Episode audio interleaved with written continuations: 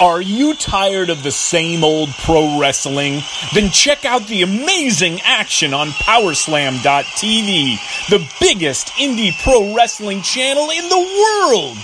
Get over 4,000 hours of the best pro wrestling events from over 110 of the biggest names in the industry from over 15 countries around the globe.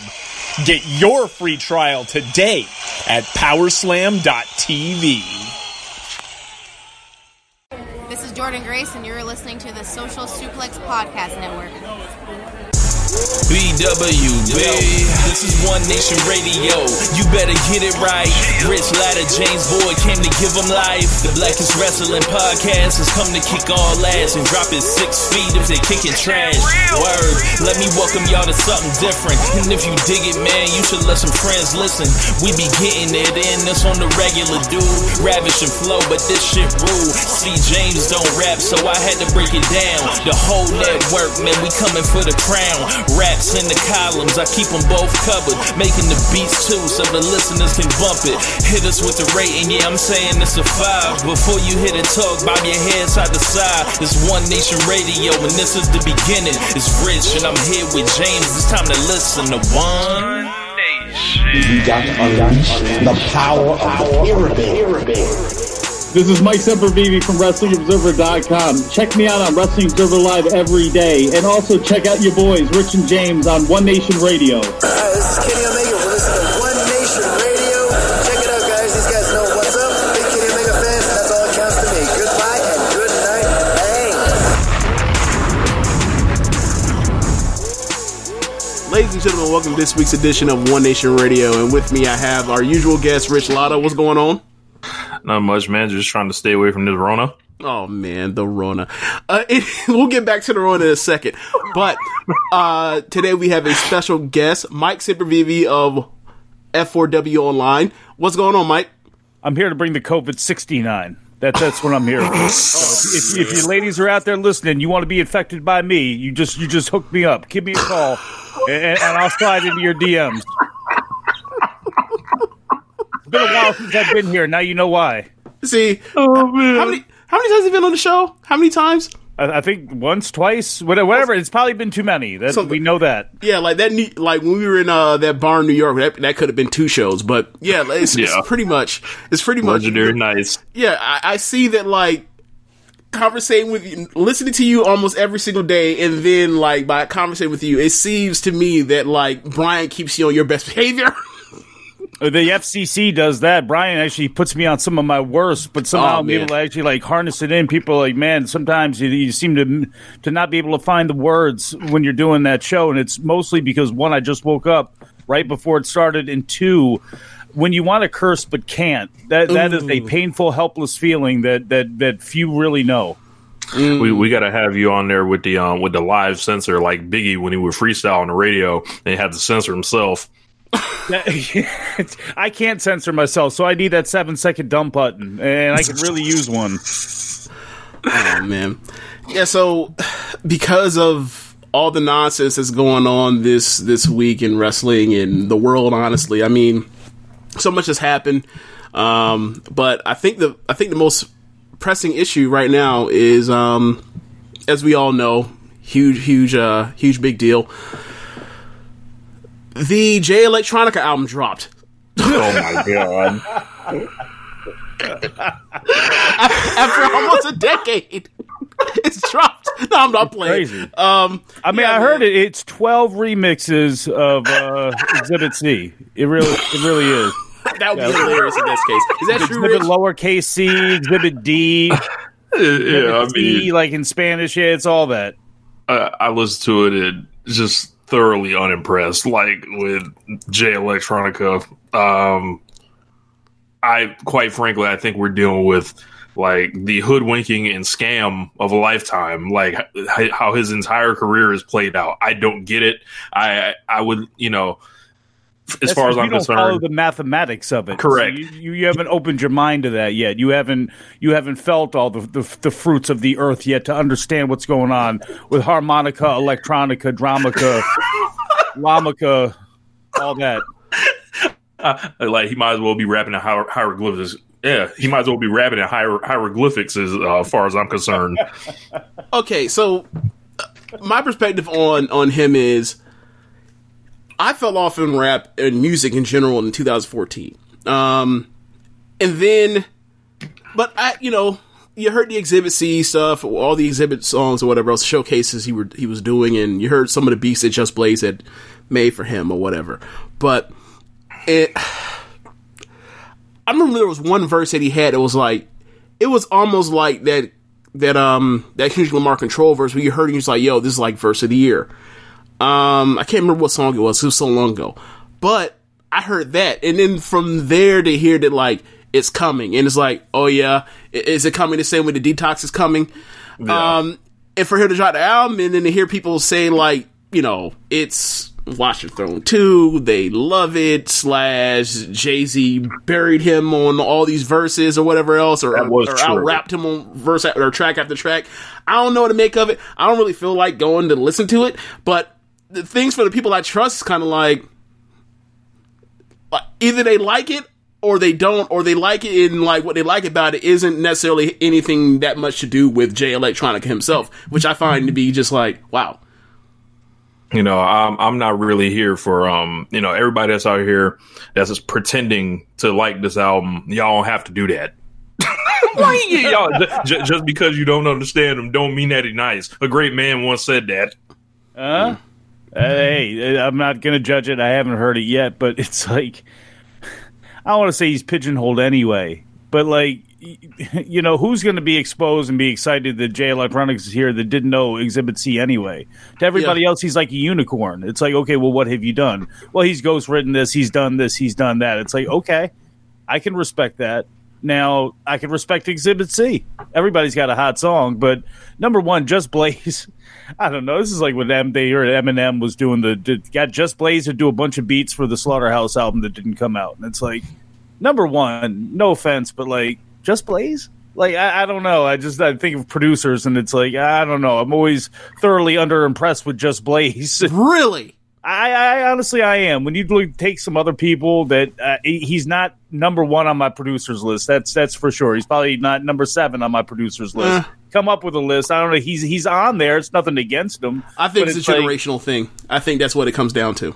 that's possible. That's possible. If you remember Marley Marl, like you, you ain't gonna like it or what? Mm. yeah, because like people that are are like people that are of my late '80s born age, like that are outside of their genre into you know New York rap at that time or whatever else. Like Just Blaze is like maybe the best producer of the early 2000s maybe or, or mid 2000s as far as like non-single rap like he's not the person you go to for your like you go to Timbaland or even Kanye or, or Neptunes for that stuff, but like if you want your track seven or your track or your intro or your outro or you know anything aside from like your lead single, he's the dude you're most likely to go to from just a rap perspective. But you know that's I, I I can see I can see like if you're someone that's um like Marley Marl or, or in Pete Rock, Pete Rock or you know I I, could- I could see or, or Dre of course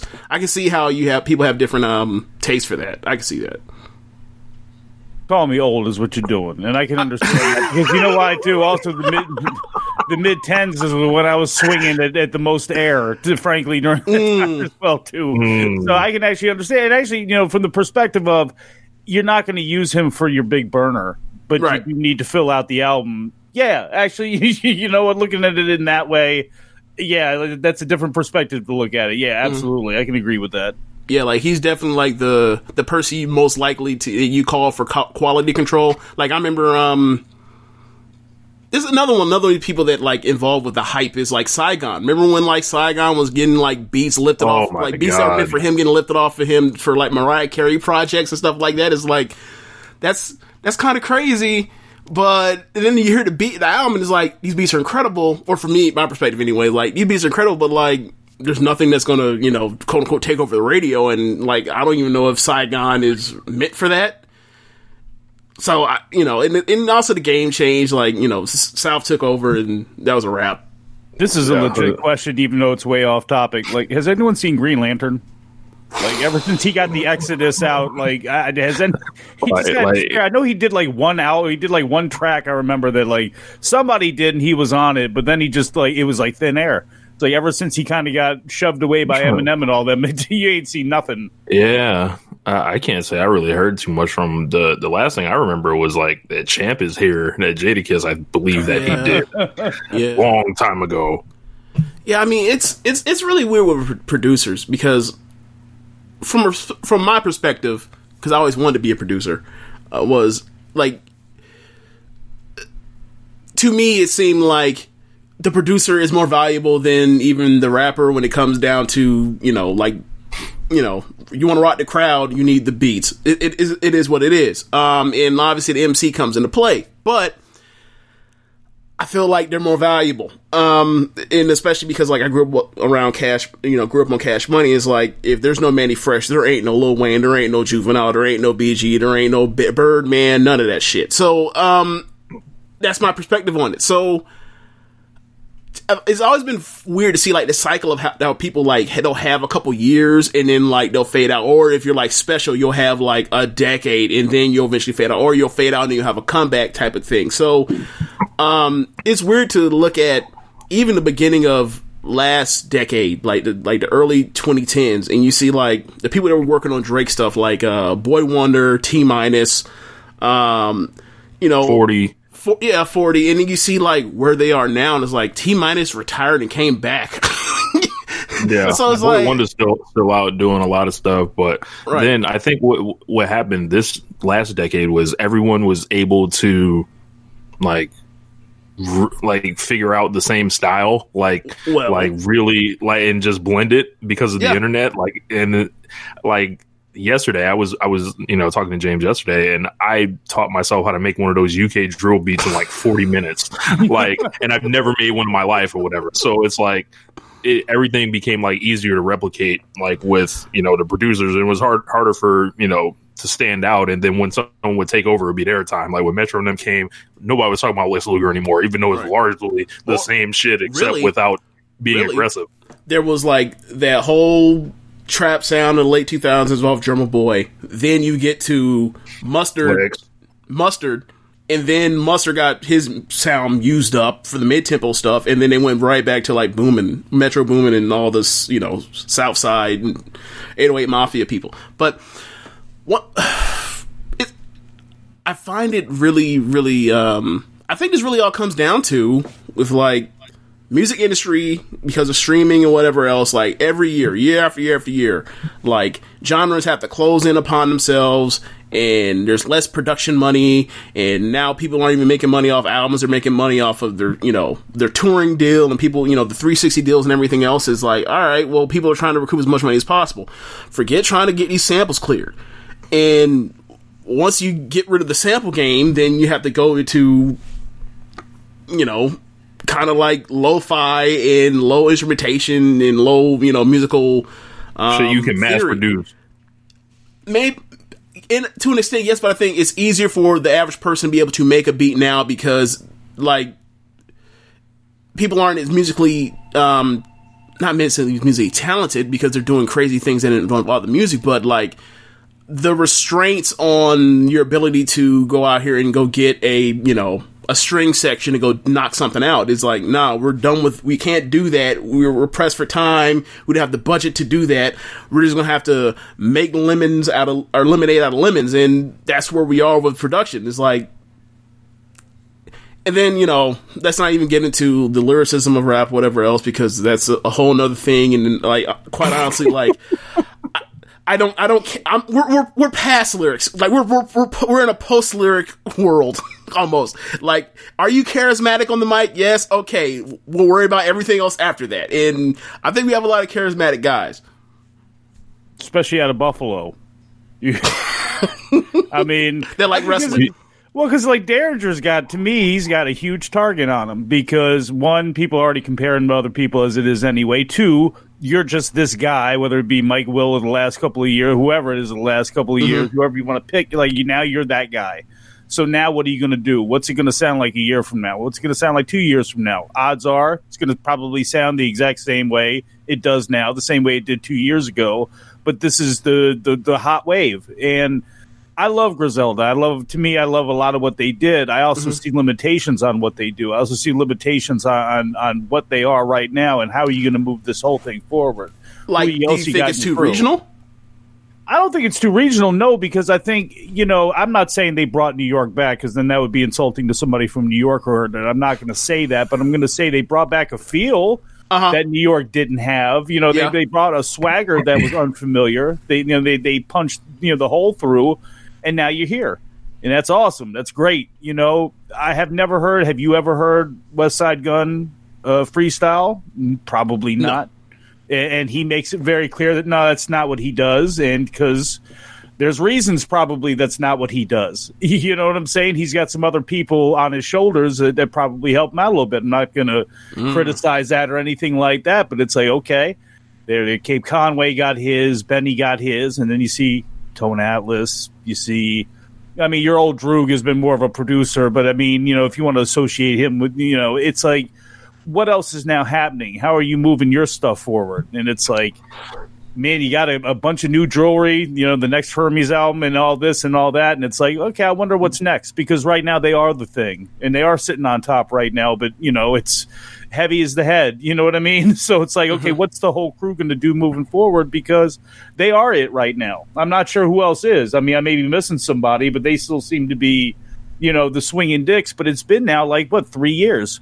It's been a while now. And it's like, okay, where are we at here? Because are we ready to move on or, or what's going to come next?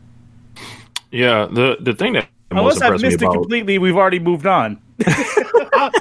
I mean, from Which is from possible. from that perspective, I mean, I don't think so. But I also see them, you know, at, like at some of these wrestling shows, they seem like they're having a blast. So I don't know.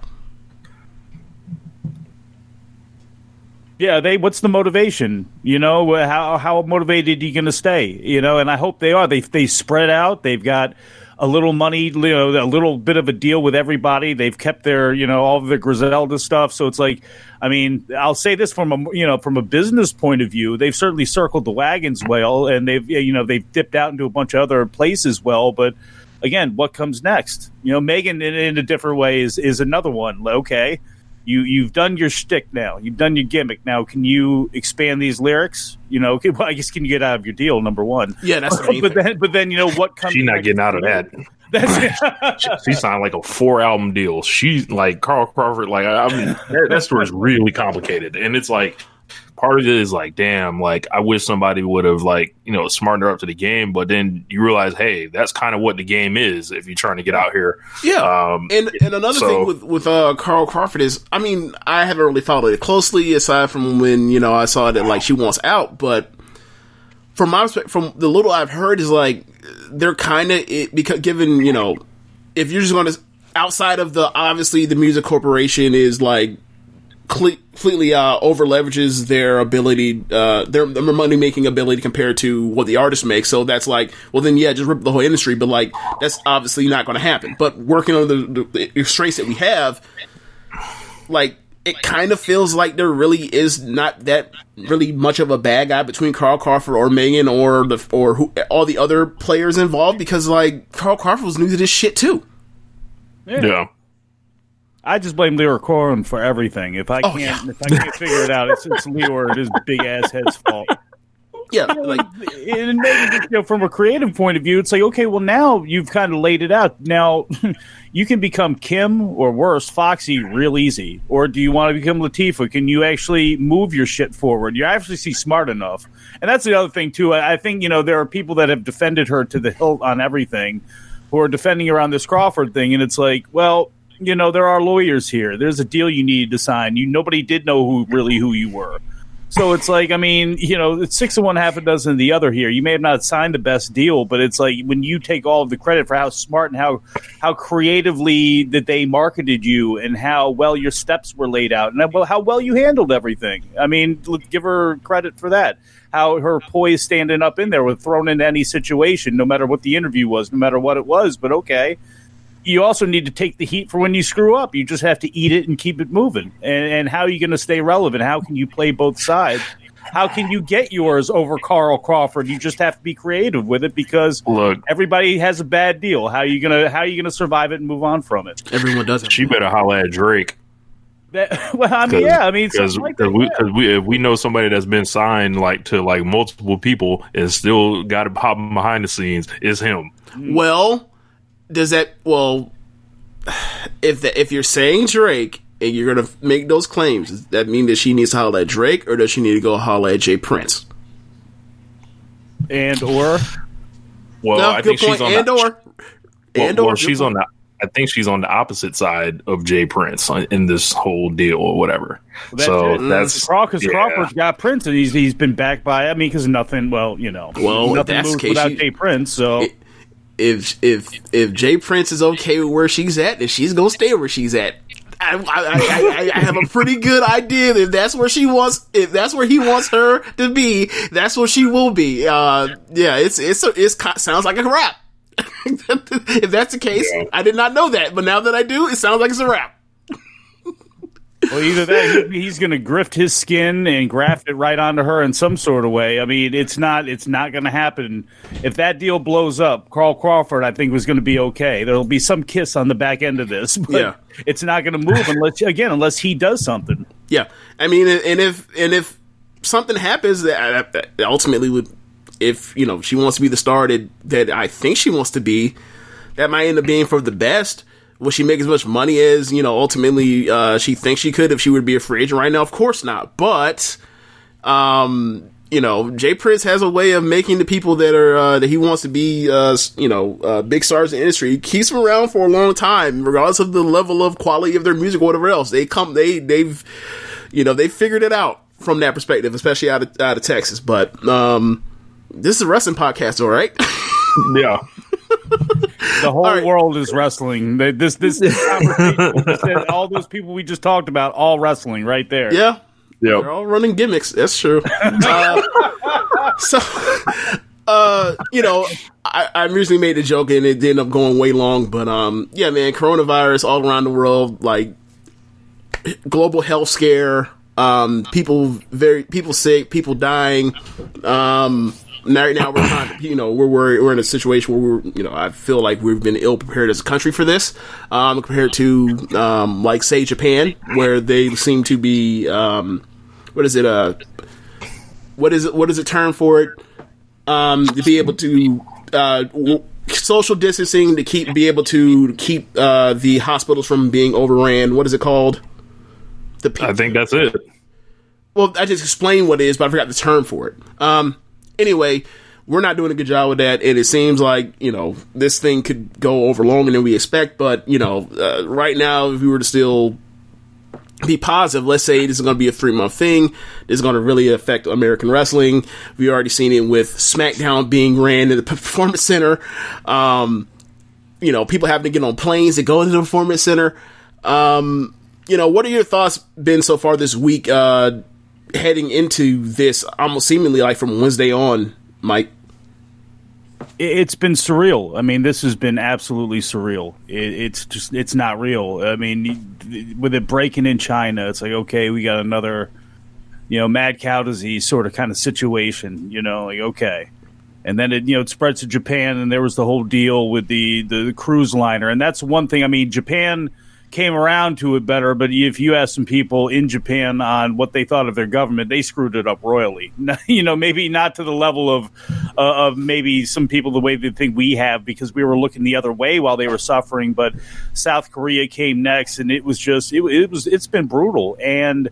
Italy, uh, Iran, you know, where it's really hit hard. The Italy was amazing, you know, because it was mostly around Milan and it was, you know, mostly in the northern end. And, you know, I don't know if that, I don't think that they reported on that. There was such a look towards Asia that I don't think the American press really drove home what was happening in Europe and what was happening in Italy, especially, you know, and in Germany and some other places as well, but Italy being the standout. And I think that probably would have drove home the point. I think more to people here if if they probably would have looked, you know, the, the short east instead of far east because it's like, you know, this is, you know, whether people like it or not, it's more relevant to a lot of people. It's more tangible to a lot of people when it's, you know, news is coming out of the UK, Germany, Italy, or, or the European, you know, market as opposed to the Asian market. And I, you know, that didn't get driven home. On top of the fact that our, our government did what they did about it, and everybody kind of dragged their feet on it, and, and wanted to play politics with it.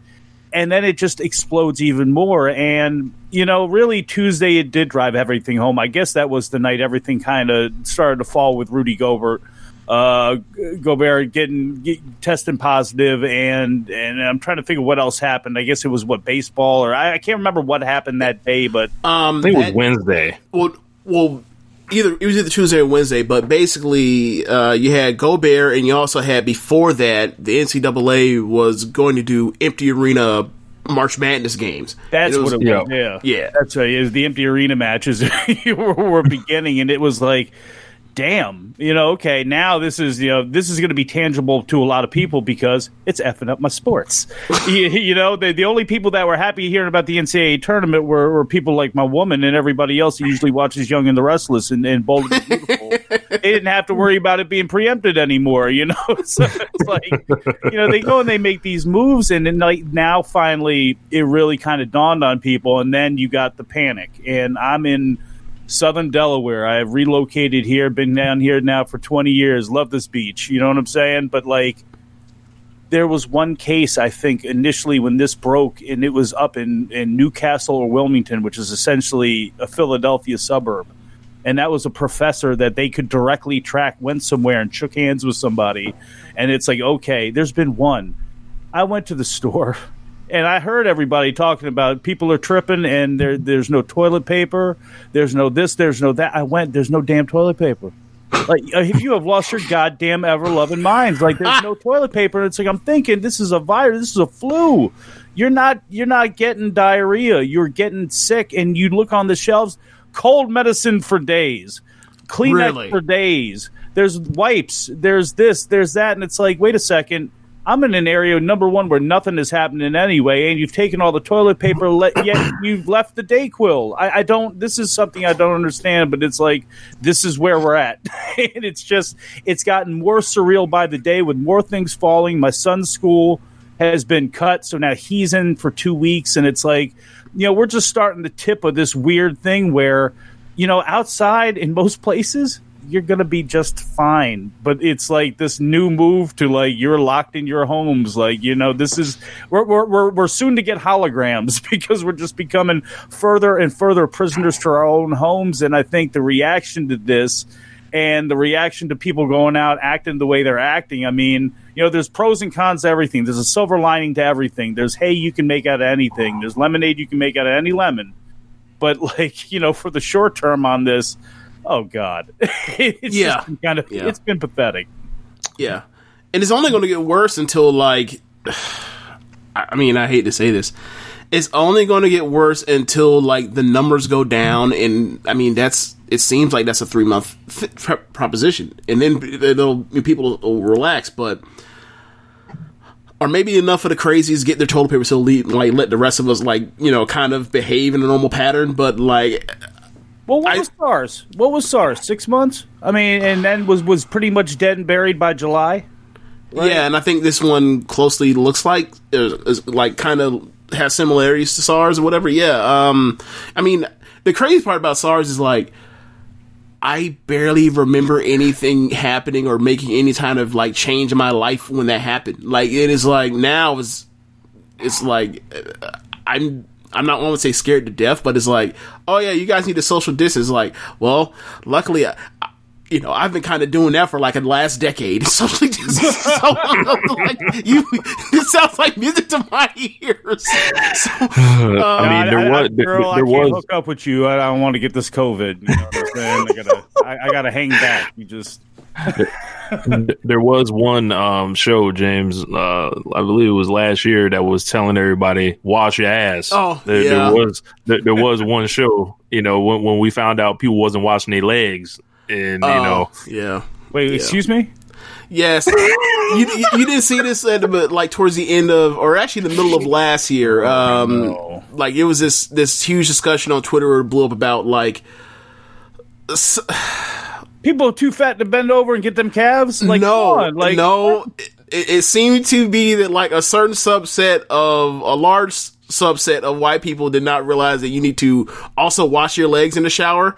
So then it blew up, and then it turned to a thing about hygiene, and then certain people took it to talk about like um certain different other things that I think is just like I don't I don't really care about that, but it's like y'all not washing y'all legs, y'all not washing your feet, and I think it was- I think the main thing was that um there was a Taylor Swift was on Ellen and then talked about that, and Taylor was like, "Well, I don't wash my legs, but I shave my legs in the shower, so that's good, right?" And then Ellen like shook her head and was like, "Yeah, that, that's good enough." And I was like, "No, Ellen, you need to tell the truth to these people, Ellen. They tune in because they love you, respect you, and, and believe in you, Ellen. Don't let people down, Ellen." So then I went on some huge rant about y'all don't wash y'all ass, and I was start yelling, you know, wash your ass um, with something that with, with something that lathers and and uh, I'm sorry, something that lathers and exfoliates.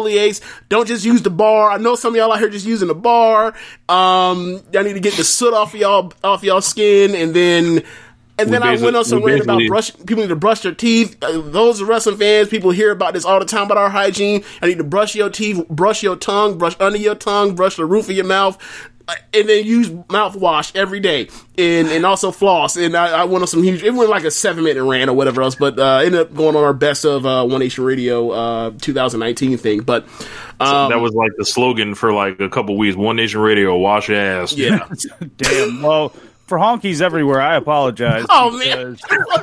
I mean, I got the, the soap. I got a washcloth. I got clean legs because I wash my legs in the shower because I was raised better than this. And also, by the way, not only wash your feet, occasionally you got to get in there and get somebody to wash that tub because if you're just sitting there in a bunch of mold and funkiness anyway, sitting there like you're getting athlete's foot in the locker room because that's how nasty your shower is. If you wash your feet and then step back into that, it's pretty much the same thing. Then you gotta dry them too. Don't leave them stinking before you get in the socks. So 2020 is froze. so 2020 is One Nation Radio. Wash your tub. Yeah, okay, Yes. Yeah, that, yes. that works Wash too. your tub, clean, just everything. This is what this virus does. You bunch of just sorry. This is the other thing with this virus too. And I know we're too long on this damn virus, but this is look. It took it takes this type of thing for people to remember to wash your goddamn hands and to remember that even if you wash your hands, if you then take that said hand and put it on a doorknob that you don't clean because that's somebody else's job or whatever it is, because you're too lazy to put a Clorox wipe on it, like you're not helping. Right. Like do everything. And also, this is not 1950 fucking two in Korea and somebody else has moved away and is doing all the stuff and you're here working and you got to go to work regardless of anything and you're sick and you're tired and all this and we got to do it because, you know, this is what we do as men. No, stay home, stupid. We are way past this. If you're sick, don't make everybody else sick along with you, okay? I get 40 hours of sick time. Most people at least get that that's their fault if they got their taxes back and want to go spend that and take a long vacation and say they were sick. That's their problem. But I'm saying you don't do that, Mr. Responsible. Stay home. You're so workmanlike. Try to figure out something you can do there and don't infect the rest of us, dummy. Yeah. Noted. Yes, I, I, I think we need to have Mike more on more often to talk about like sa- public safety and health, and also scrubbing the I'll scrubbing their the, tub, look, scrubbing I'll their be ass. the ombudsman for white people. If this is what you need, this is obviously needed for everybody because, again, the community, I can't imagine what the collective would be like. Some of the conversations that were going to take place down there, and you'd all be right. Everybody just sitting there, like, let me tell you about this, and you'd be right. And we can't say shit. We just have to sit on the outside. And some people will get mad, but most of us, we know, we know, as they neck, sit back there, they're just listening and they're scratching the, the hair on their necks because they got that big long neck beard and they're they're smelling themselves right now and looking around. Yeah, you know who you are. Well, That's all right. I'm here for you. I'm going to try to help you on behalf of the people. I'm going to help us bring us together. they don't let me do this on, on Observer. They don't. No rules. You ain't going to hear Jim Valley talk about this. Oh, speaking of Jim, um, I, I talked to Jim on Twitter uh, last year, like in September. Yeah, September. She he, okay. So Jim, I know he. You know, we talked about stardom um in New York, but we were. You know, they have their G one. It's called the Grand Prix, um, five star Grand Prix. So their shows come out on delay. Um, now, me as a person that's on Twitter, I make sure to block a million things on on Twitter because I follow Stardom, and I've had a long block list, long, long block list, and I forgot. I guess I apparently made the mistake of forgetting that Jim once did that New York show commentary with Fumi.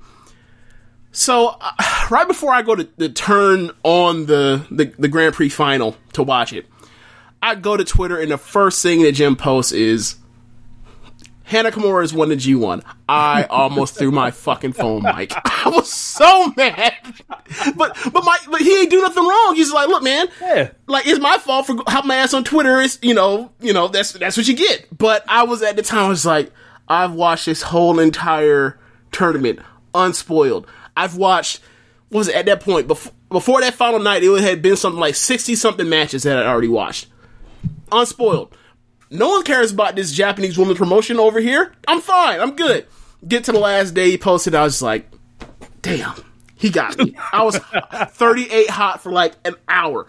Um, so yeah, like I appreciate Jim. I appreciate the fact that he um he he how much he loves Kagetsu, who just retired.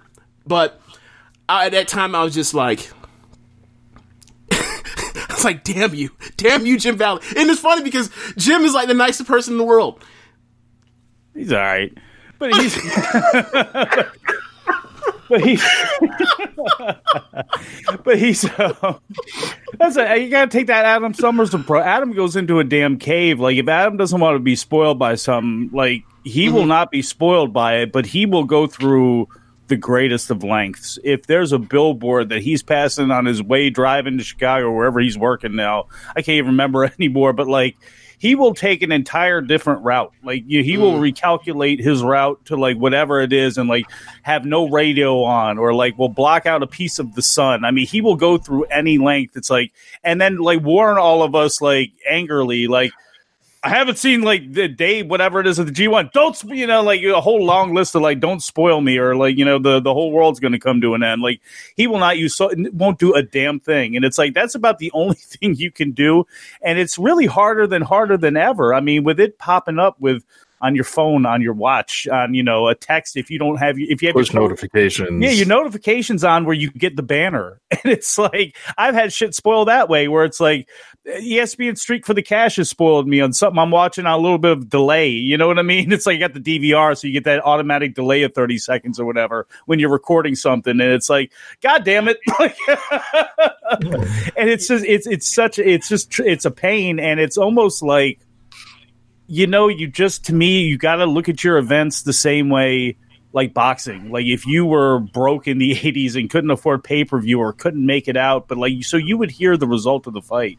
Mm. You know, if you didn't have HBO or pay per view, like, but you still you had to stay involved and hyped up and and really want to see it. And it's just it's just one of those things that like spoilers are just that's what you got to live with now because instantly as soon as it's over, everybody's going to know everything or at least enough to get the word out there so it's like the music between the notes is going you know and to me matters like you know I, I can know the result but not know from an okada match or an omega match or a tanahashi match like okay what did I miss? What did I see? And unfortunately, you don't have that danger in WWE, which is why one of the reasons why it's so easy to miss. One, they make it so easy for you to, you know, they put all their stuff out there in short clip form anyway, so you can miss shows easy and still stay caught up and not miss a damn thing in the middle. You know, and as that's going on, it's like you know the formula of everything that they do. So it's like even if you just hear the results, you can kind of, you know, depending on what part of the month or the year it is, you pretty much know which direction that they're going, and you pretty much know how Oh, things yeah. are going to lay out at the end. Yeah. So, perfect example of this is uh, recently. So, uh, one of our homeboys, Simon, and uh, Rich also wanted to take a victory lap on me yesterday because the second that the Fiend came out and pointed at the sign in front of Cena, they were like, they're going to make this be about the match, the, the their feud from 2014. And I was like, yeah, y'all probably right, but don't shit on it. Just wait a week until they finally do. I said I agree with them. Just wait until they do it and then shit on them. Th- They saw those promos from um, the past few weeks and they've been dunking on me ever since. And I'm like, y'all are assholes. I agree with you and told you that's what they want to do. All I said was wait, and they still they still were like, nah, you're just as wrong as everyone else, James. All right, fine, fine, fine. Sure. Yeah, th- I don't know. Th- This WrestleMania builds like. I, I guess we should start in the Wednesday shows because you know that was that was probably like you know like what what, what has been your overall um, feel for for the Wednesday shows, Mike? With uh you know like pretty much since the first of the year. AEW's had a great year. I mean, I think they have they've taken their all the mistakes that they had because you remember how la- how last year closed was it was the Dark Order that was beating down the locker room. You had Michael Nakazawa getting messed with. You had people running up on Riho yelling, even if it had nothing to do with her. It was like we're gonna have a small Japanese girl cower here as somebody screams about something next to her. We had Dr. Luther and the whole thing with the Nightmare Collective. You had one slip up after another, and their big stuff was great. Like Moxley and Jericho was fine. Cody, whatever Cody does, I mean, he's his daddy right now. He's riding high. Like mm-hmm. everything pretty much that he touches, in my opinion, you know, it's on time, or at least it's not. It's certainly not an embarrassment. You know, they had Yeah. some things humming, but the the problem was their negative was outweighing their positive, and that's how the year starts. And from there, they they knew what they needed to do. They threw up a white flag on the Nightmare Collective, just said, "Hey, we, we fucked up. We're going to dust our hands off now and keep it going." And that's what they did. Sorry, Mill. Yeah, it's like you know the Nightmare Collective. They disappear off TV. They're trying to f- reformulate them. Brandi's back with Cody. All's right in the world. The the Dark Order. They, that is hitting rock bottom. What are we doing here? Well, they introduced Christopher Daniels. They kind of utilize him, play with him a little bit in his past, and they they kind of got that ship right. You know, they stopped making it with the goofy commercials and, and this, that, and the third. And they've, you know, it's still, it, you know, it's borderline. I mean, this thing could could shit the bed, you know, just as easy as it did to start. But Yeah. They got Matt Hardy. I mean, there's there's aspects that now they can throw into this that can you can make some hay out of it. And the thing is, we don't know too with Matt Hardy. I mean, they can instantly turn into a mid card, long running act, or you never know. This could prop them up into the main event. Uh, you know, feed world title wise, tag title wise. I don't think it will, at least not right away. But you have that opportunity now that you didn't have at the end of the year, and so all of that stuff is clicking. You know, uh, Sammy Guevara, the young guys. You know, so right now they're riding high. D- does, does that mean NXT is not doing good stuff? No, NXT is doing good stuff, but there's no danger to that show unless you're talking about a move that might kill Adam Cole or Johnny Gargano. Again, Or that's kind of awesome, but it's like, you know, uh, they turned into a really slick version of ROH from a couple years ago where they, you know, you can't really bang on the work at all, but the, there's a personality and there's a spirit and there's something that's missing. And they're missing that. And unfortunately, AEW's got it in spades and they're not as slick. They're not as fresh. They're not as whatever, but they're also not as predictable. You know, you know, if Mauro says this, that Nigel's going to come behind him with this.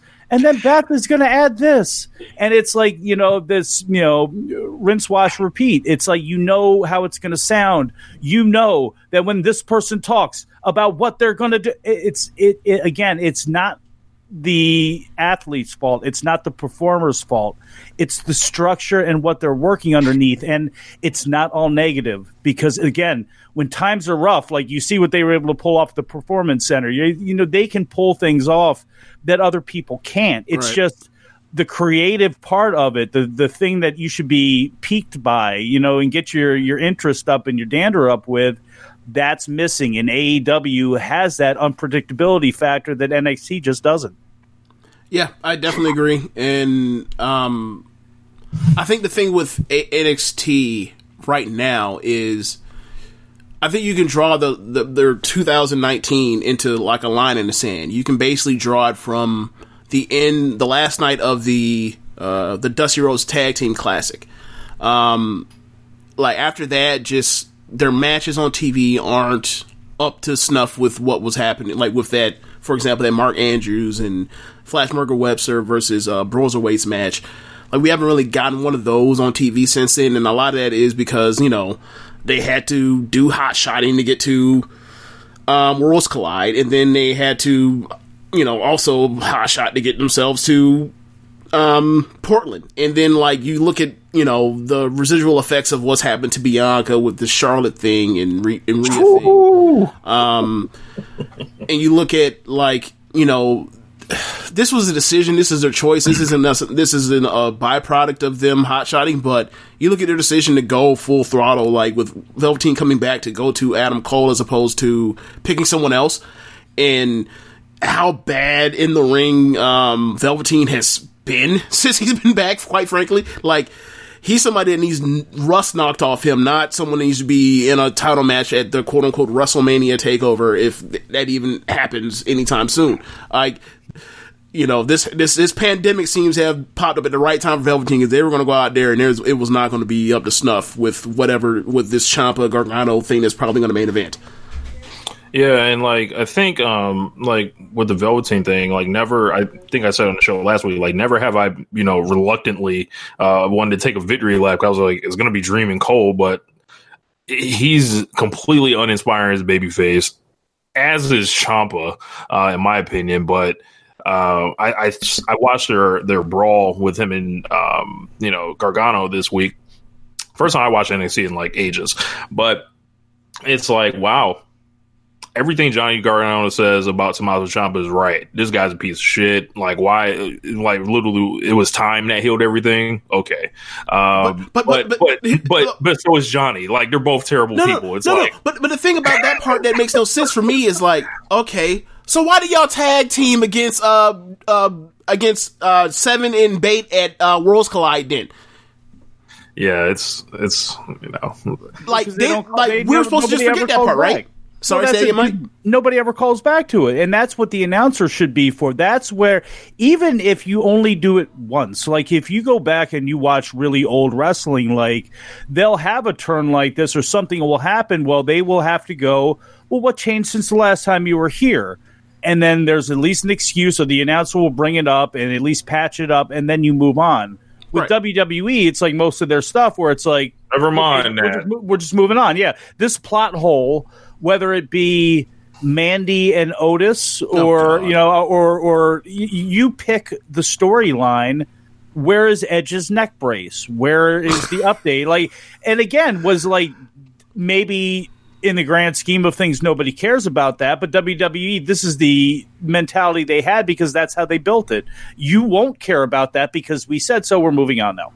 And it, it doesn't work like that. When people are given the option and the choice of having this explained and laid out or having the fantasy book on their own and then disappointing themselves because their fantasy booking and their actual booking don't meet up and yours is you feel better Yep. you know this is uh, one of the big problems that they have Yeah, And sometimes when they explain like the uh the reasons for doing stuff, like Roman Reigns' promo uh, for Goldberg Friday, what was that? it's just heard. like man he's like his his main point was like like cole said hey some people are saying like there are critics out there that you don't deserve to be in the main event like of wrestlemania and things like that.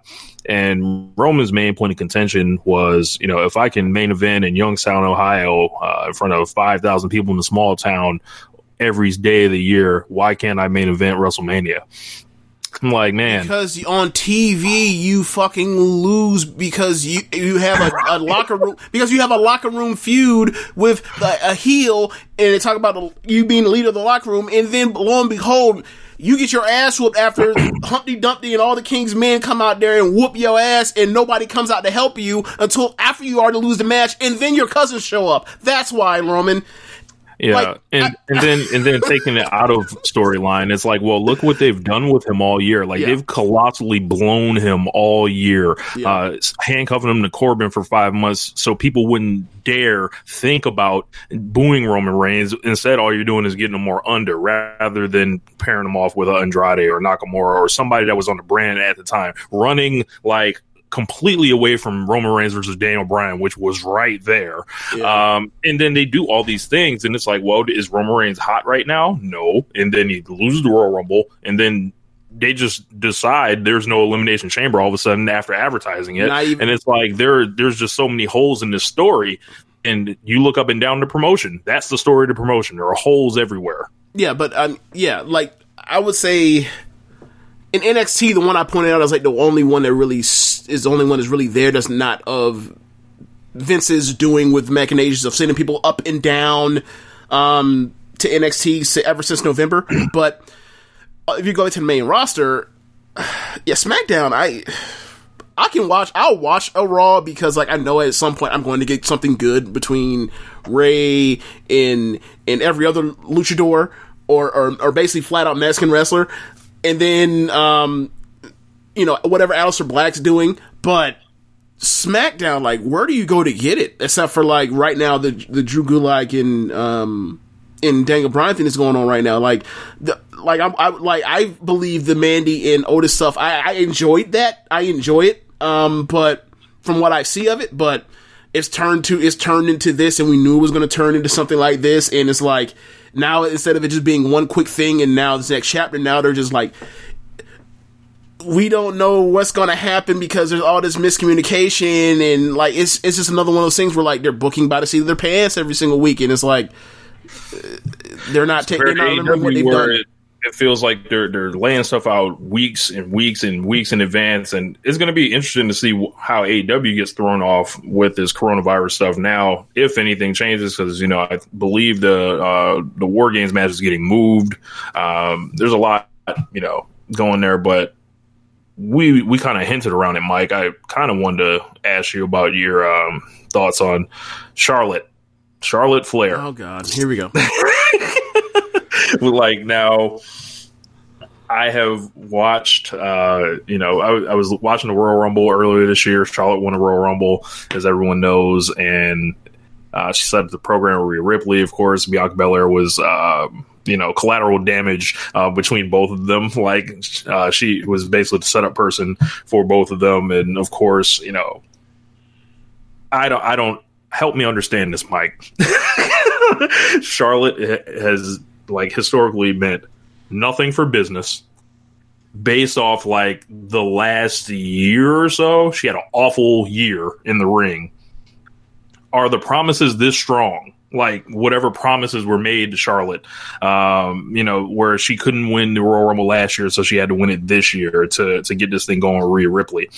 And it's just like it feels so for lack there of a better word shoehorned again and it seems like the she's poisoning the well by association, like because Rhea Ripley's now acting like she's the the challenger in this when she's the champion. It, it's all kind of like you know weird uh, well, on that end. NXT is not a world championship brand.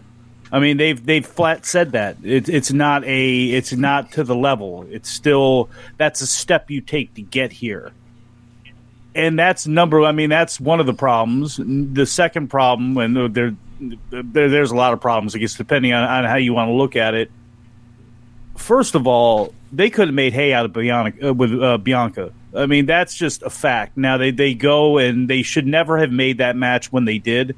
They should have just let it go with Charlotte alluding to it, hinting to it. Maybe I do go back down to Florida. Maybe I do take a vacation. I mean, there's ways you could have played it where it would have made it obvious that's who she was choosing, and everybody could look at it and know just you know know that everything was going to be all white and and know that Rhea was going to get the win. But you could have at least added some drama to it. You know, right. they you know what they see in Rhea, and you. I mean, to me. They hopefully there are people there that, that see it with Bianca as well too, but like with how you moved on the SmackDown title, it's like you could have had Charlotte interfere in that match and had Bianca lose that way, then set up Charlotte and Bianca, or set, or do something where, again, Bianca to me should have been in there with Naomi for the SmackDown Women's title. That should have been their WrestleMania match, and I thought you could make a move to do that because I think you need. I, I don't know how long she's going to stay in NXT, but she is one of the people that more than a Gargano or a Ciampa, I look at her, I look at Keith Lee and go, okay, you know, they're more up. I can see Vince doing more with them. Maybe not well, but I can see him no. taking an interest in them where some other people maybe that he doesn't. And I think that there's a lot you could do there. Now, hmm, that's obviously not in the cards, and maybe that's because Montez Ford again. You don't want her to lose at, at, at WrestleMania if you, if she's got something on the ball. You got Montez is over on on Raw, so there's a lot of reasons why that wouldn't work. But there was a better way to go about setting that match up, which already caused some people to have some resentment, you know, overall to the match or to Charlotte. Charlotte, and we saw it this week when she cuts that promo. and she's got nothing to say. It doesn't help anything. And, and they were telling her to, to go back to Raw. Like, you know how terrible you have to be as a main roster person, like, and terribly regarded. Like, to, for them to tell you that crowd to tell you to leave, like, go away. And, and look, she's she is really I like her a lot. I, I like you know again the, she's Charlotte. There's a lot there that you can market, use, utilize, all that sort of stuff. But she has been like she's shoehorned. They have shoe they shoehorn everything and beat you over the head with. I mean, it's like go back to the Reigns thing, like you were talking about on SmackDown. There's no reason to bring up anybody saying, "Well, you know, Roman, some people don't think you belong in the main event." If you look at fucking SmackDown's roster. Who belongs in the main event? Nope, there's right. three people. You know, if the other two are wrestling each other, that leaves Roman. So it's like, I mean, it's just they they call back on things that are that, that don't matter and just end up hurting their cause even more.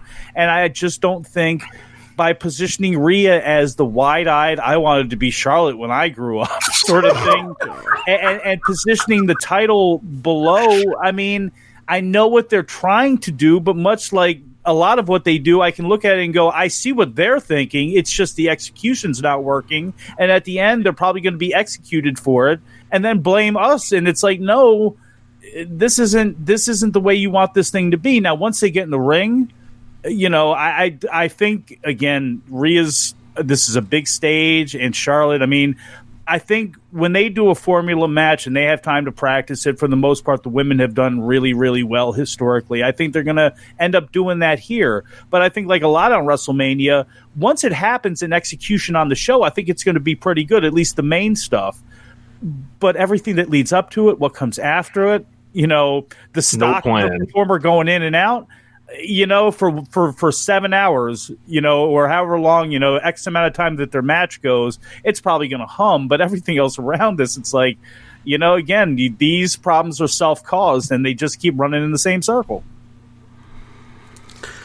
Yeah, I sometimes when this stuff happens with Charlotte and all the stuff around Charlotte lately, like I think back to my initial thought once um once they had her, once they had Becky come out the night after SummerSlam 2018 and cut that, if I'm distancing myself from the fans promo, like it makes you think like, oh my god, they're going to ruin Charlotte Flair the same way they ruined Roman Reigns. Except they they've they're, they're now coming to it, and it's been like it's been like watching the Titanic like basically come upon the iceberg, the iceberg, and you're just like steer, move left, move right, stop, go reverse, whatever you can. You're, you're, you are keep putting yourself in this position in you know whether it was last year with the they just gave her that title reign out out of nowhere to make it a double title match for the triple threat match from her insertion into the thing that no one that most people most of the fans did not want. Um to her just being attached to Becky no matter what for the last year and a half to to now this to where like she wins the rumble to to the detriment of Shayna Baszler who is now like you know the challenger for the actual top star like it's just it's just like God, I forgot. See, it's that- like there's no business like like she's not popping like quarter hours. She's she's negligible on merch. When's the last time you ever seen a Charlotte merch shirt?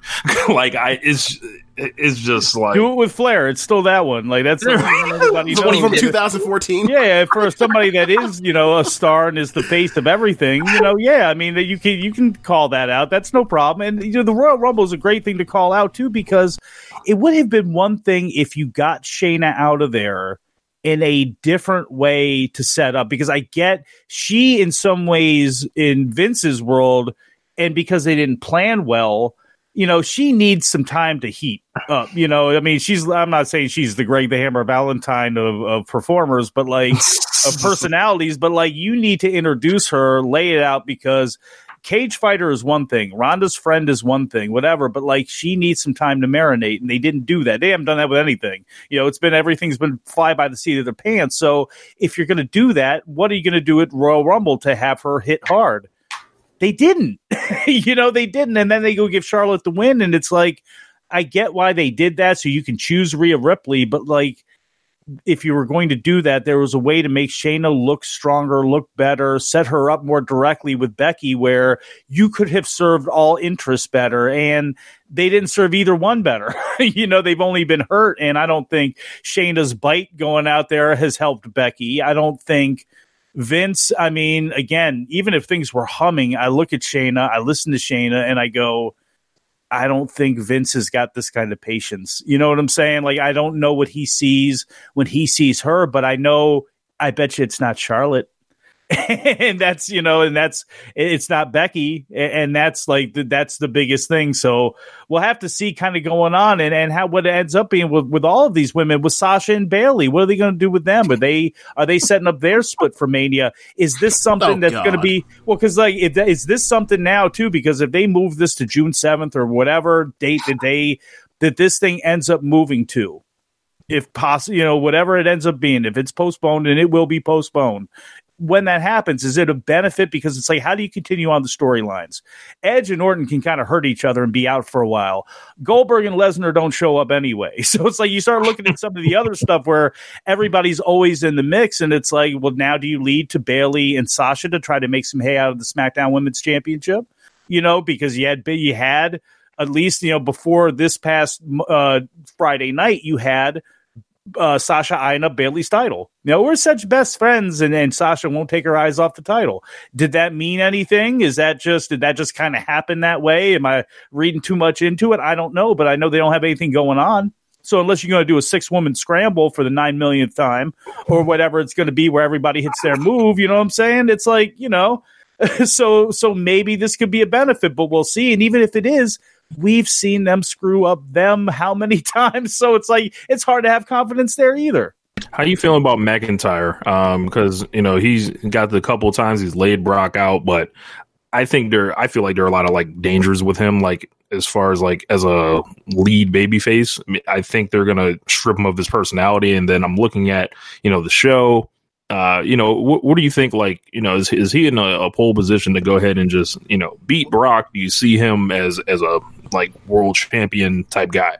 Well, real quick before you get to that, Mike, one thing that I, I've noticed is like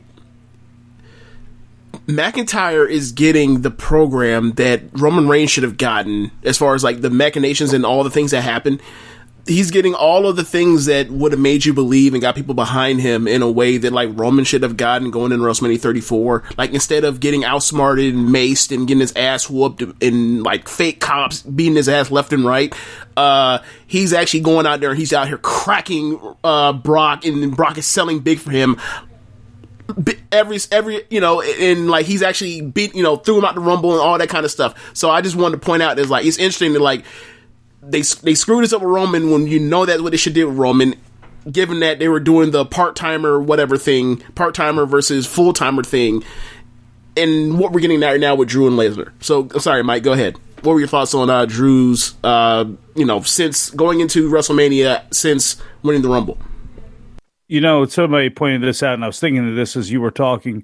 Think about how what Drew looked like, you know, when he first stepped into WWE. Remember that way back when? And even now, it's mm-hmm. like an evolution of Harlequin no- romance novels of like the guy on the cover holding the woman. it's true. I mean, you think about that straight ass hair he had and that long ass neck. Like he could have been like a Finn Fabio on the cover of those books, posing with all these Oh women. man, And now, like the women have gotten a little bit older, but so has Drew. He's like the guy like, he's gone from the evil guy in the Hallmark Christmas movie to being the guy that the woman looks for, and like the kid can buddy up to after the dad dies, because that's how all those movies go. oh man. But like, seriously though, like they have done, they were running a, a, a dangerous line with him with turning him into a goofball. doing the comedy, doing the WWE thing, the the their shitty call and react, you know, that is just really cornball. That you know that turns the, the person- shucks. yeah, that, that's doing it into the suffer and succotash dude. Oh god. But one thing they were able to do was they got the countdown over. Okay, that was good. They had him cut the, the interview, which was great because, in my opinion, that interview that he did erases the goofy shit that they were doing with him as like, "Hey, everybody, I'm going to be your new champion, and I'm in the main event." And that that BS that they make him do. I think the interview that he did kind of was a perfect dividing line for that. Like they told me, like I didn't think I was going to be back here, and I came back here, and I'm back humping again, and this and that and the third. Like I think they did that right. He goes out there, and I mean that could not have went any more perfect with Brock. You kill him once because Brock tried to sneak you, and then as Brock stumbles up the ramp. You prove that you're as much of a, a bastard and a badass main eventer as Brock by you come back out there, you kick him right in the face again and then you kick him again, and it's like perfect. And Brock sold for it perfectly. He goes ass over tea kettle. He's laid out. He's he's hurting. And finally, you know, Drew McIntyre, and they they they did this with Aleister Black this week, where they made him disappear. Drew, one thing they did with Drew McIntyre that was really smart over the last few months was he would be out there in the mix. If something was starting to go sideways, Drew would just disappear. So he was never hurt, and it's kind of funny how in WWE, like, when you go out injured, like you come back more over. So they figured out a way to keep somebody on the level by not having them be weighed down by anything else on the show, and they protected them in a good way, and they were able to set this up. So it's proof that they could still do it. It's like pulling teeth for them, and it took forever to do it. But I mean, they've done a good job with him. They've done a much better job with him in understanding him than they have with Aleister Black. That I think they've lost the plot on somewhat in some ways. And and again, they better be careful because you don't want him. And it's been well over a year now. He's been on that main roster, so he could just be another dude. And they've been actually pretty good at not helping him, but also not dragging him down into the dirt worse. And they better be careful not to do that with the OC. Yeah, it's been about three months with Aleister, and I just seeing what what's happened with Ricochet. I still wonder, like, why the hell couldn't they have just kept them as a tag team, like how you know made them tag team champions, and then had Aleister Black originally, you know, turn on Ricochet and go from there, and have a mid card.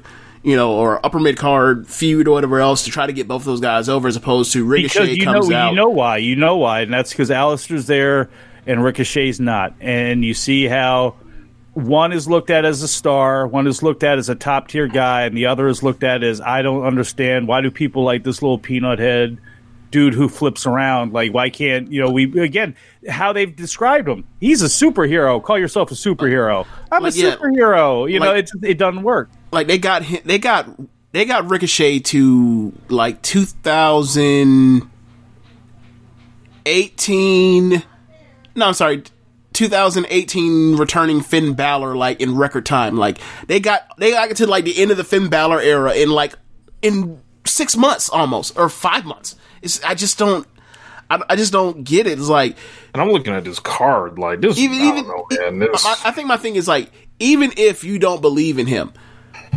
fine, make him your number three or four baby face.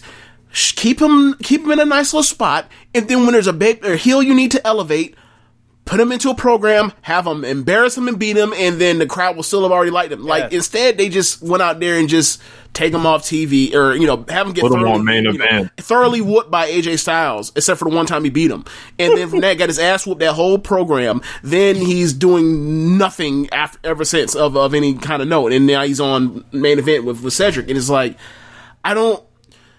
I don't see what's the use of bringing if you brought this dude up and you saw enough of him to try to give him a push initially, and the only thing he did was not be a good promo. Then obviously it's you know they need they need they need like five rocks to make this shit go. They don't need like regular wrestlers. But I, I just I just why are they so lazy? It's so it's so annoying to see them be so lazy. And NXT don't like NXT is like the plutonic ideal of if you want to do this, rest the wins and losses don't matter.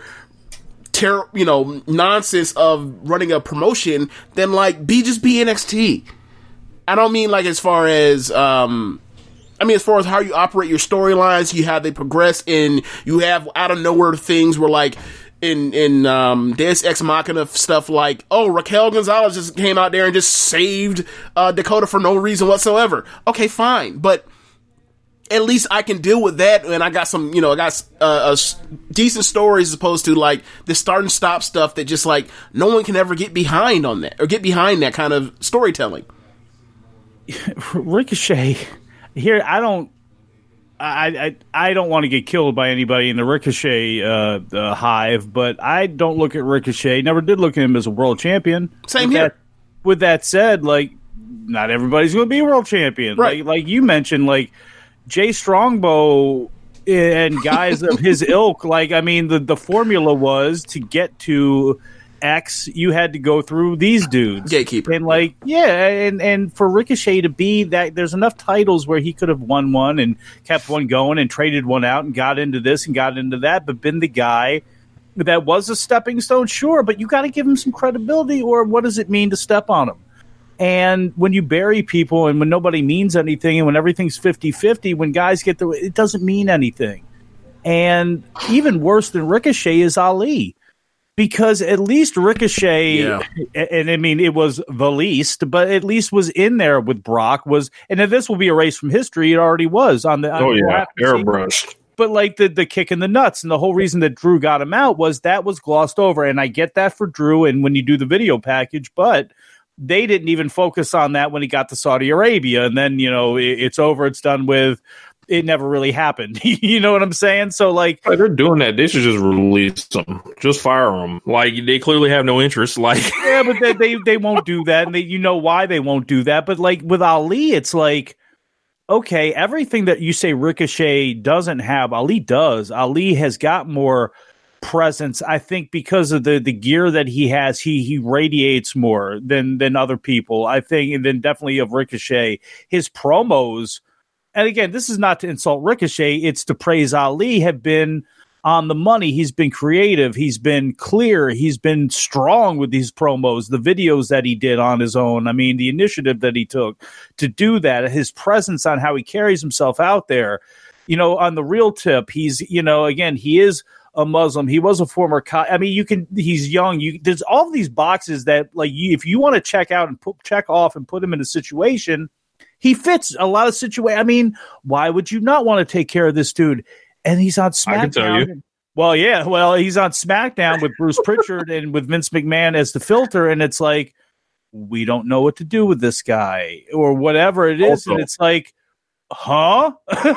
In, know, in, in the it's amazing. in the side chance in the side chance that he does catch fire, you think they're going to push him over Daniel Bryan and Roman Reigns? of course no. not. Of course not. I mean, no. So they don't want that catching fire at all. Move No, out the way. and it's it's un, it's unfortunate because they need everything that they can get, and it's like the Rob Gronkowski thing. And I don't know if you wanted to talk about it or not, and I don't have to talk about it. Believe me. Let's talk about Gronk. just- Why not? Well, I'll just point out that, like, okay, so you're going to put him on Smack. Here's the next hot shot that you're doing to get attention and get ratings. And once you get the ESPN Sports Center clip, once you get him on, oh God, who would be shoulder programming? Uh, the Today Show, fourth hour with, with Hoda and, and whoever the hell she's Oh with man, once you do this stuff, once you do the corporate synergy stuff, once it's like, uh, the Gronk, the Gronk, the Gronk against the Fiend, the Gronk against what?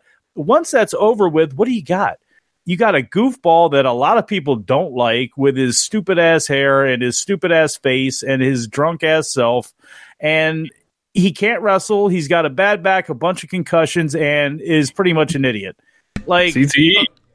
I mean, like I'm hoping he gets in somebody's way, and I don't think this will happen in today's environment. And somebody chokes his ass out on the floor. Like all I want is a story like one of those Bas Rutten, uh, Brian Erlocker stories where like he just talks to somebody he shouldn't talk to, and is like pulled aside to say like this person's going to kill you, but nobody pulls him aside, and somebody actually just smears him all over the floor. And this is again, this is not that I'm pr- hoping that this happens to Gronk. But like this is this is where my brain is at with them bringing in another hot shot when you got all of this talent and then some on a roster that you couldn't build towards any of your you couldn't build toward you built towards Saudi in a way because you had to, but you didn't build towards Elimination Chamber. You're not building towards WrestleMania. You're doing mm-hmm. all this stuff just to try to get the cheapest of attention, and it's not going to help you in the long run. Period. Point blank. And I get wanting to go for the attention. I get that but like this dude's to be a regular. He signed a twenty. He's he's got date. He's got dates more than just like showing up at the at, at SummerSlam or maybe being in the Royal Rumble. Like, come on, man. We're, this is not what we need right now.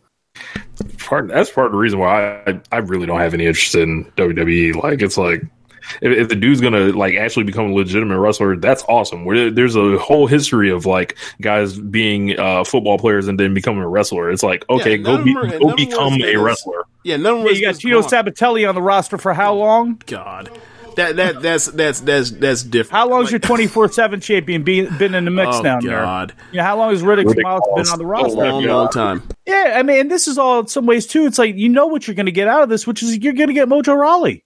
Like I don't want to see, and this is no offense because I grew up around College Park. Like I, this is nothing against Mojo Rawley and his enthusiasm, and uh, he's a great company man. I'm sure he is, dude. I don't want to see you. I, I, I'm, don't want to see Right. you, your personality. There's nothing about him I want to see at this point. they should have put him in a tag team, not with Zack Ryder a long time ago, if Oh, they really God, thought they I were going to do something with him. And they never did anything with him. And now it's like it's so predictable. Once Gronk is back, they have interest in him. Yeah, Once they don't have interest in Gronk, he'll go away again. But with Gronk being there, shit, that means Mojo's going to be there, and I don't have time for this. And I don't have time for Tino and Riddick Moss. And and, and no offense to Dio Maddin, but he's another one that they're probably going to, if they do some football shtick with these dudes, it's like, no, no, no, no, thank you. man. Like I, I don't really ha- have anything against those dudes. It's just, uh, or I flat out don't have anything against those dudes. But the thing is, like, at a certain point, like, when are y'all gonna like realize that like that's not If they were so talented, they should have sent them to evolve and let them work, get some damn Right. work. And this is like the AEW women. Like, I don't want to hear this shit. Like, well, they're young on the roster. We're doing that. No, why are you not booking these people on indie shows where you need people? Like, put Nyla Rose should be working three days every weekend. She should get Yeah. out of Wednesday and go. You're traveling Thursday. You're going to work here Friday. You're going to work here Saturday. You got a, uh, an afternoon Sunday show. Get experience every single last stinking one of them, and not just them. Private party. There's other people as well too because you're on this big stage. Why they they're not doing it, I don't know. Wh- Use evolve. Like in Yep. my opinion, I don't know what they're going to do with Gargano, and I'm sorry to go off on a tangent here. I don't know what they're going to do with Gargano and Ciampa, but Somebody need to retire. but that's the thing is like, Like you Ciampa- know, neither one of them want to go to the main roster. Right. Neither one of them could survive the main roster. Right. I don't think Triple H wants them on the main roster. Right. And frankly, I think if anybody goes up, it's going to be the undisputed era, and it, it Yep. may, and it's going to be because that's why I think that's where Dreams coming in, Yep. and it's going to be Keith Lee. There's other people you can bring up.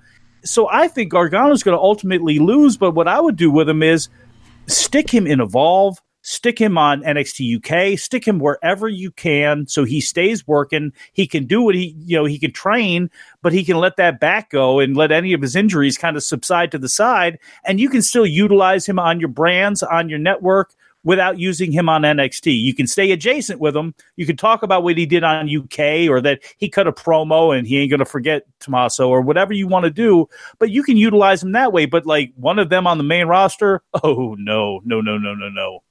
Yeah, that that's that's been finito. Even if I, I- I just I feel like one of them is going to have to lay it down um, after this. Like it's going to be you know, and I think it's going to be really Ciampa, but we'll see. Uh, I, I really don't see what's next for Ciampa in NXT after this. After this, like, what's he going to do? Get the NXT title back?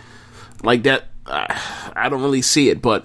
Um, I forgot what we were um, talking about. Oh yeah, I know. why- Oh, so I was going to ask you because of how much you seem to have hated the Gronk.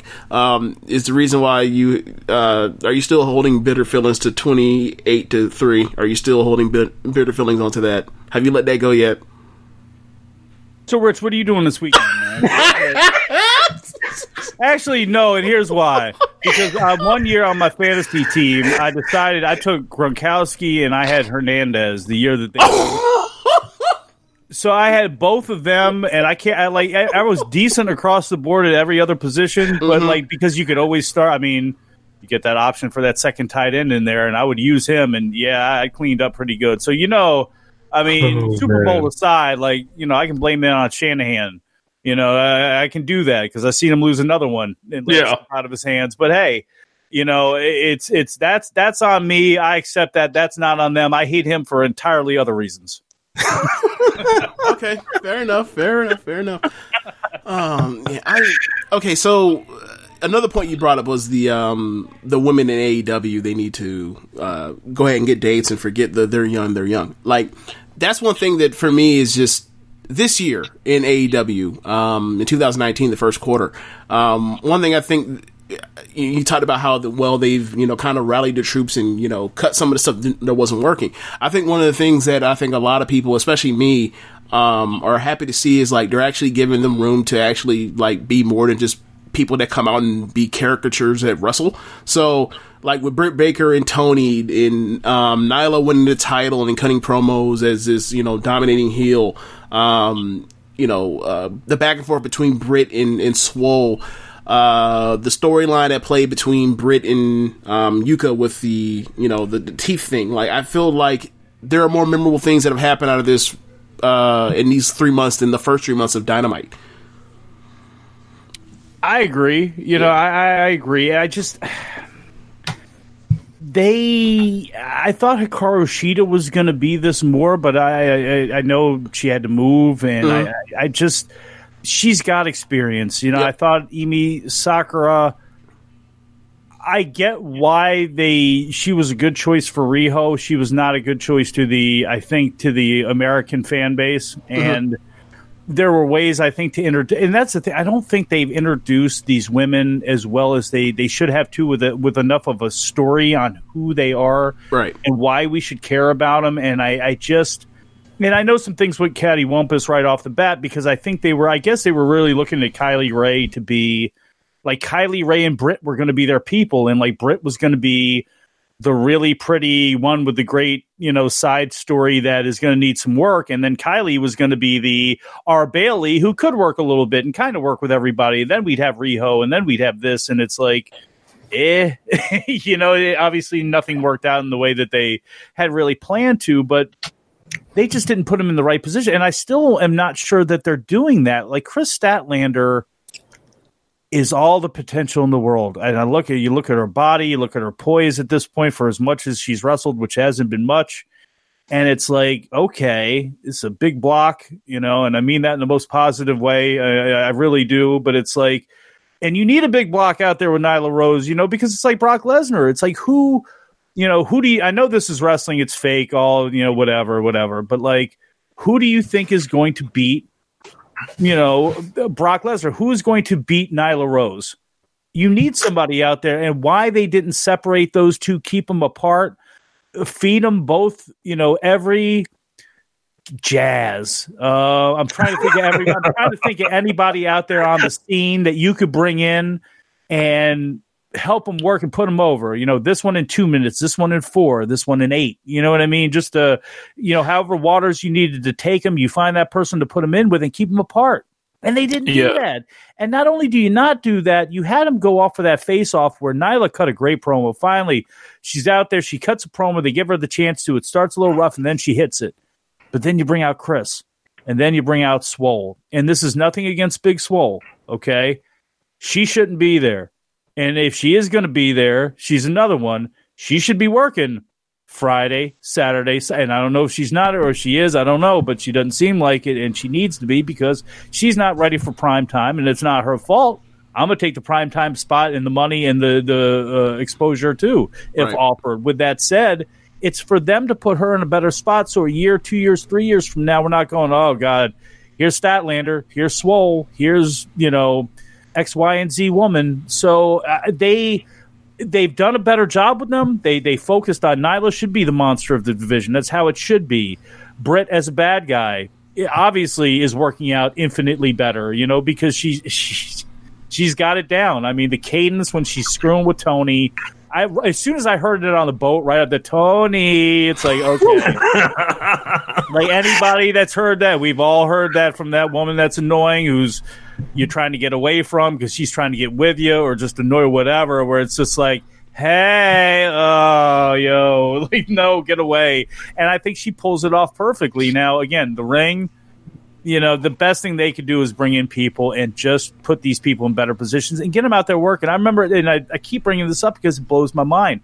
When they were talking about Alex Marvez, and I listen to Alex every day for the most part on NFL radio, I know what his gig is. I know he what he's writing, and it's like, um, are uh, asking around, are they? Is he? Has he been in the box? Is he? He's going to be calling matches. Like, who's he working with?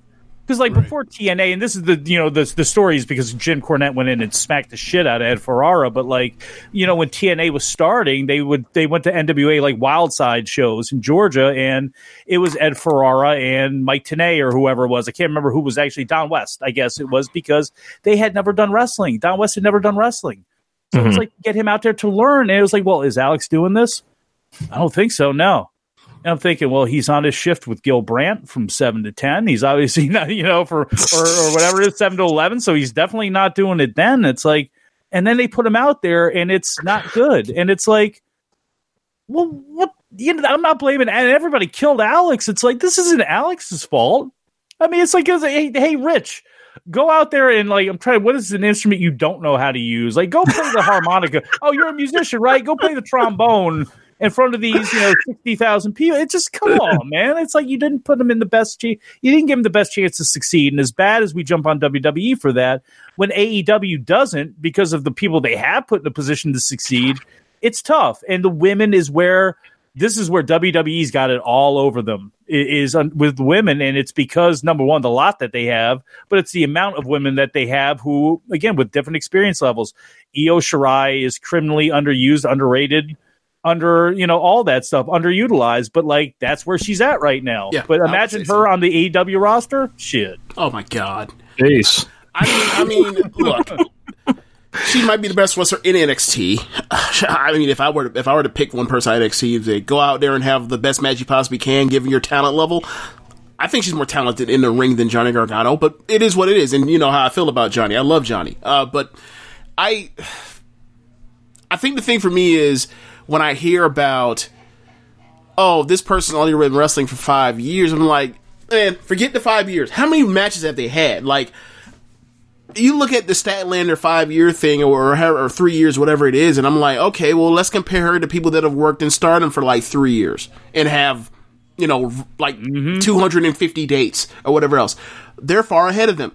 They need matches to get in the ring, and like when you have Nyla, for example, when Nyla um, did the power bomb thing to get sent out of the uh, promotion for you know, you know, by as a punishment, being fined and suspended or whatever else. She did the Stardom. She or she did a marvelous tour, um, and she did three dates in one day or three matches in one day. And then you look at her 2019 so far, she's had like nine matches. Like, okay, so wait a minute. Um, the only day she's doing is AEW. She's not being sent around to, you know, shine, shimmer, uh, rise, whatever else. And maybe that's because of the WWN connection. I don't know. But like, there's also other places and other indies to go work at where, you know, where top indies. And it's not there. So I'm like, okay, so basically we're just to just wait until these people get good in three years. Okay. Good luck. Session Moth Martina is getting more time in in more Yeah. places, you know, and Doing this is not to wrestling. bag her, but it's like you know, and granted, different situation, but she's working Eve and she's working ROH and she's working this one and that one and the other one, and it's like again, yeah, there's that tie-in with WWN. So okay, you, you don't want to send her to Gabe, you don't want to send her to, you know, if you're you're not sure about Stardom, but it's like, uh. Tokyo Joshi Pro. I, I know that Right. Kenny Omega guy's got a connection with DDT. Like, Right. you know, the dojo life can be kind of important. Look at Dakota Kai. Look at you know a lot of uh, Tegan. Cross, Tegan Nixon Newell. Yeah, I mean, you, you, the women who have gone over there and stayed for a little bit, and again, that's the only way you get better is to practice and to iron sharpens iron and to fuck up and to get yelled at and to get, you know, sometimes you get smacked. I mean, look, I come from a different era of like football playing and stuff like that, where it's like it's okay to get knocked down. It's it's how you get up and what do you, did you learn anything? You know, again, the, the repetition that you get that you just can't get wrestling once a week on a Wednesday for four minutes. It Right. just it is not going to cut it. And sending them over there, no, it's not like it's working with you know. T- it's not like you're working in Stardom. I get that, but like. Meiko Satomura's out there, and again, maybe that's a that's a WWF tie-in or WWE tie-in, possibly. I don't know where they stand, but I do know that you could send them over to Japan, have them work smaller promotions with women who are working every day at this, and how are they not going to get better? I mean, it's just how are they not? Their levels are where they are right now.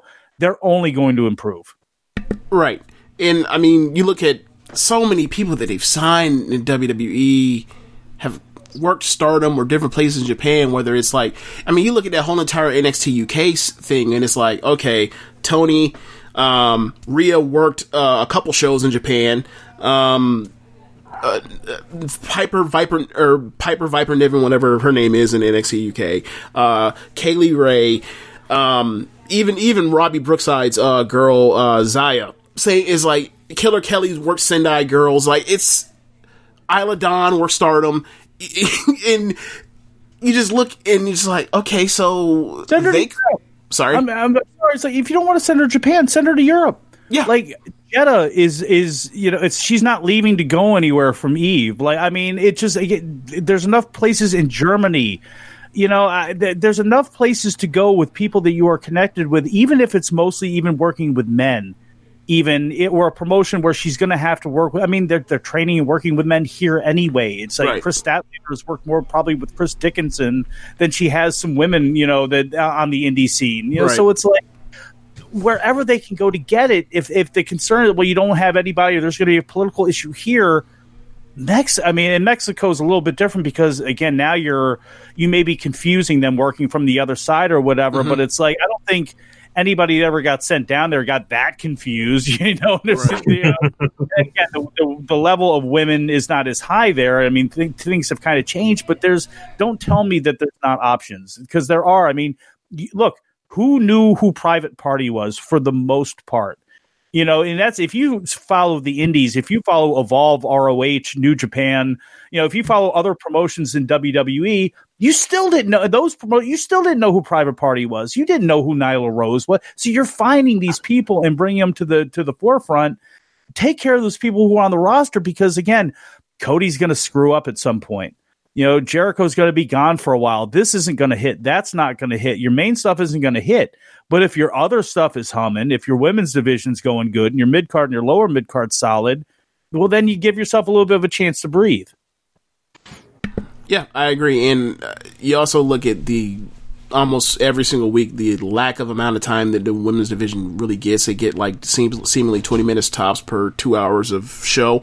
Like clearly they know they're doing some protection there. And I don't, I don't, I don't, you know, just uh, I'm not necessarily uh, upset that you know they're doing that level of protection given where they are as wrestlers, most of them. But I always ha- I always had the same feeling, just like okay, eventually they're not everything is not like the big things they do is not going to be great, and they're going to have to rely on something else eventually. Like they're going to have to like you know quote unquote you know um, wrestle or, or sorry uh, fight with with the with the left hand and. You know, uh, maybe maybe the back pocket thing is like they just focus more on tags and trio stuff, but like I don't think they can go to. All right, well let's Yeah, let's, 40, let's four, have a second four people in the match. The shitty match that falls apart is still worse than two. right. yeah, it's like I don't think they're going to go to. I don't think they're really at a point where like, okay, well, let's go to women's wrestling and have a second feud going on on the same show. There's, that's, that's not going to happen. It's like, all right, well, they're not going to get better if you don't give them more opportunity, and I don't think you want to learn on the job on TV. I don't. I think I always thought that's a bad proposition. Even when they do that with Lacey Evans or whatever, or Dana Brooke or whatever projects they've tried to do, you know, pull them out of NXT before they're ready either.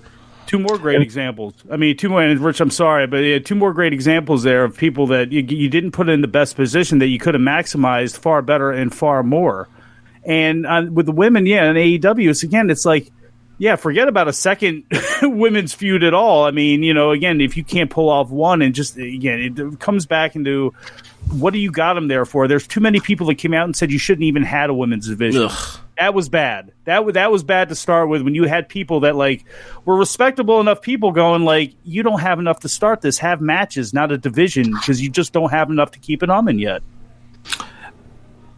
So they have been um like using AEW Dark a lot to, you know, like have more time for you know the women's wrestlers and also like to scout uh, a lot of different women. Like they're pulling people I've never seen ever. Like they had someone named Abaddon, I believe, wrestle Hikaru Shida this week, and I mean, it's like this is clearly the weakness. Like for and it's like if you know this is your weakness, I don't think you need to just like bend over and try to make it your strength all in one wop. Like you need to just make sure you're doing what you're doing. Like you're coming up with a process to to be to eventually get the right results rather than jumping to, hey, we're just gonna start overexposing them for for the fuck of it. Like they're like it or not, they're in the middle of ratings war too. So it's like, you know, Yeah.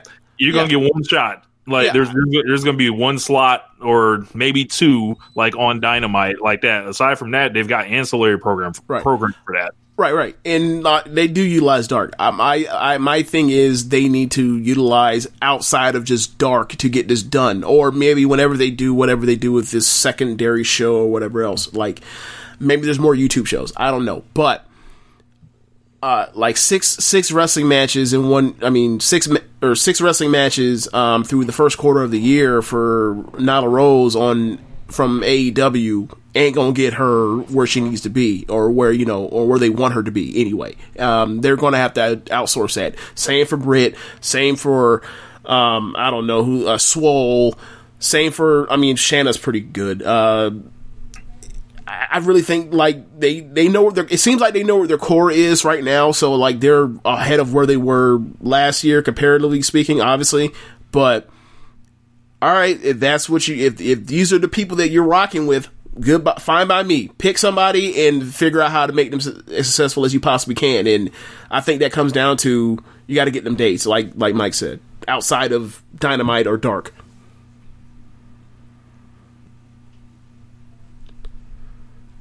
And a hush falls over the room. Yeah, I got a message. I was trying to see uh, what that was, but um, anyway, I think. Actually, talk- I will be right back. Sorry. all right, no problem. give me like give me like 15 seconds. I'll be back. All right, no problem. Sorry. All right. Yeah, so I mean, I'm trying to think of other stuff from just to even talk about right now. I mean, Hangman Page. okay, Hangman Page and um I guess uh you know he had the deal where they they beat Matt Jackson or excuse me laid Nick Jackson the fuck out and uh, he basically said the Bucks weren't going to be his partners and this guy's a superstar. Like just every week it's like he's getting bigger and bigger and bigger and of course you know with the coronavirus thing he sends that letter out. Um you know, just just fucking hilarious. Like saying he can't like take drinks from anybody anymore, and I just think he's so um, he has such a great command of the room and know who he is right now. yeah. Um, I I want to see what happens when he's in a singles feud um, again. Um, I, Okay, I, it was Pac. He wrestled Pac. It was awesome. I said no, no, no, no. Well, maybe not match. I mean, as far as a program, uh, I want to see can he go from having the quote unquote mid card program to having the main event program, or like can he be in the number two spot on a card, like in like basically like the Cody role lately. Um, I want to see like that's what be the next progression, kind of like how we talk about with uh, Kushida, not Kashida, but uh, Sanada, and wonder like, all right, well, like what's next for Sanada? Like, you know, like we need to get this one belt off of Naito and make you know try to get him towards IC champion type thing this year. Like that's what his twenty nine. That's what that's what the goal for twenty twenty should be for like Sanada. So like the twenty twenty goal for Adam Page to be like, can he like be in a feud in a in a secondary number two feud, singles feud, or whatever else with somebody. And I think that's obviously going to be the Kenny thing when they eventually break up. But um, I wonder if he's there yet, or if he still needs even more time than where we are now. Because like it, it you know, for a while it felt to me like, or before we got to um, Revolution, it seemed like we were primed for he's going to turn on Cody or whatever else, or not Cody, turn on Kenny and go towards this thing in the next pay per view. But obviously, you know, uh, they're going to continue letting this thing play out until eventually one of them turns on each other. So how are you feeling about this this um this tag team and particularly Hangman Page? I mean, we we all pretty much know like what Kenny is about, and you know he's whatever. But uh, the whole thing is, uh, I think you know with Hangman, it's really compelling to see how he how he has the arenas like going nuts uh, right now. Like what, Mike? What are you thinking? Um, you know, with Hangman, like what's his 2020 kind of look like? It'll be interesting. I mean, this is another one. If you look at the end of last year and where they were going, they had to get Hangman right, and they didn't get him right from day one, and they had to fix that, and they have fixed it. And Kenny Omega, you know, a lot of people, and I was not Mister Kenny Omega in Japan or anything. Mm-hmm. You know, I, I mean, I look at what Finn Balor did there as more revolutionary. I think in some ways what AJ Styles was able to do getting over there was in some ways more impressive. So I always set Kenny Omega up against those other Bullet Club guys. Now, match wise and all that stuff, athleticism, you know, unmatched. But like, I think the best thing Kenny Omega has done in his time in AEW was get involved in the tag match with Hangman Page Yep. because he's an executive of this company. And Hangman Page, forget about the Bucks and Cody and Kenny Omega. Who were the people that were going to be the real stars going forward of this company? Britt Baker. It was going to be obviously Kylie Rae, Pac. You know, at least for as much as they could get him for you know America and for the UK, he was going to be key, and obviously Hangman Page. You know, this is a guy that Hiroshi Tanahashi loved. That that was going to be a cornerstone of New Japan's, you know, the foreigners in New Japan for years to come. Obviously, that didn't happen because he goes with AEW. So okay, he's going to be a cornerstone AEW for years to come, and it didn't happen and things slipped up right from Jump Street. How they've gotten it back, I think, has been they, they've it's been a yeoman's effort. They have not slipped up. They've they've put in the work to to kind of build him back up, and you just sometimes need one thing, and that one thing was that cowboy shit. and you know the performances have gotten better. Obviously, how they've teased him and Kenny has been great to the point now where Kenny could turn, the Young Bucks could turn, Adam Page could turn. But here's the one thing I don't do: I don't turn out a Page for nothing. You know, unless you got a really great story here that you are going to push him to the moon and he's going to be your new Jericho. You know, for whatever time he's going to be that dude. That's the only way I turn him. You know, and I wait till he gets to the the peak of where you can popularity wise, and then let it slip. But I would ride this for as long and as hard as I can because you want him to be your babyface superstar for forever and a day.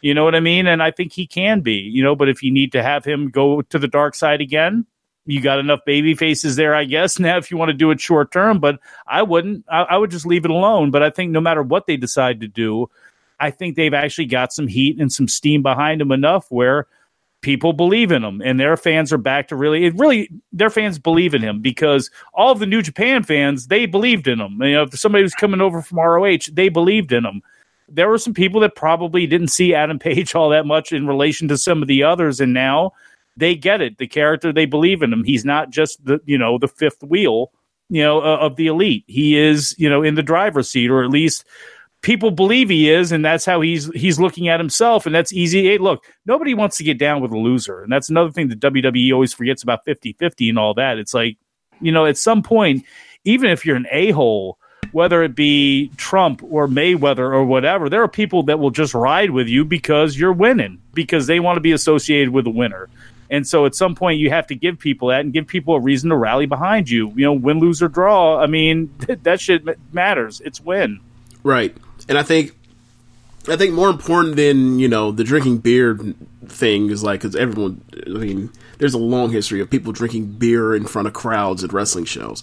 From from look from from the top from the pinnacle of Steve Austin to the bottom of Sandman. But Yeah, Bruiser and the Crusher. I mean, we can go back years on this. There's always Right. somebody getting drunk. you dated yourself. But Man, I'm not that old now. I'm just saying. Bruiser and the I'm Crusher. I'm just talking drunk here. fair enough, fair enough. Uh, but uh, I think the fact that like they put him in the makeshift tag team, and I mean, you had the makeshift tag team of Kenny and Hangman batting around even like the one of the first two episodes of Dynamite when they had that tag match with Pac and and, and Ambrose. That was great. Or yes, me Ambrose, but whatever. And Moxley, whatever. So he uh you had that and you had those roots and then like they get into these matches and regardless whatever happens at the end of it hangman is going to get the pin. Great. Kenny doesn't need those wins. It's a tag match. He's a, he's a, like he's a great wrestler. He's already established that crowd. The person he needed to show and prove was hangman and hangman goes out there and normally he goes wild at the end of these matches and wins these matches or whatever else. So like this is this is the the push. And it's worked out splendidly. Like i'm glad that he drinks the beer but at the end of the day like he goes out there with kenny. They have kick-ass matches and at the end he goes wild and he ends up pin- putting people away. It, it's not that hard. Like the last person in wwe you look at that like became a huge star or a big star at the top of the company was this woman named Becky Lynch. and It was because she went on a win streak by pinning people in, on SmackDown in the middle of the ring with her finisher. Eight weeks in a row, or eight straight matches and singles matches. This isn't booking is hard, but it ain't rocket science. So I, I, I really love the the Hangman thing, and I just wonder if we can take this to the next level, or if it's like, all right, he's just going to be like him and Darby are just to be like the two guys just underneath, or I'm just wondering if I just I'm just curious if either one of them break breaks through all the way to the top of the card, and if their fan base will buy them like in the short term as opposed to years down the line. Like, can Hangman be a potential championship title holder, like, you know, in the next year? Or is it something where it's like, nah, like, you need to get Hangman, or not Hangman, you need to get Cody and Jericho and Moxley out the way before people will actually buy that? I don't know. I, I don't think you need to get them out of the way, but I think you just need to. I would ride with them until I can't anymore mm-hmm. because you have you have a, a Jericho MJF dynamic if you want it. You obviously have the Cody MJF dynamic. You have the Cody uh, Cody and Moxley down the line at Yep. some point. You have these names in the mix. You have Omega still, obviously, who you know can turn it up against any of them. So with Page, it's it's gonna just be a matter of timing. As long as he stays strong and in the mix, which you, you would figure he will. As long as he is credible, people will buy it because, like you know, Adam Page can beat Chris Jericho in a good match. I, sh- certain of that. You know, that match would be put together by Jericho. It would be good. You know, Omega can because at least just physically, you know, can Page keep up with him to X amount? No, he probably can't, but he wouldn't have to either. And you know, probably it's going to be an excellent match. You know, you put him in there with these guys with Pac again. You, you do that match again in this environment with what people know of both of these guys and their characters more developed. You know, I think it bangs a lot harder. So, you know, him and Swagger, eh, you know, it's going to be a it's going to be a reach, but that's gonna- you're going to have people like that. How does he? How does Page perform? You know, he's if he's going to be a world champion, how's he going to make the guys who you you have to have matches like this? You know, Sammy Guevara for his experience level, for his inexperience, as Page is in some ways. Like, you know, how can he make him look so?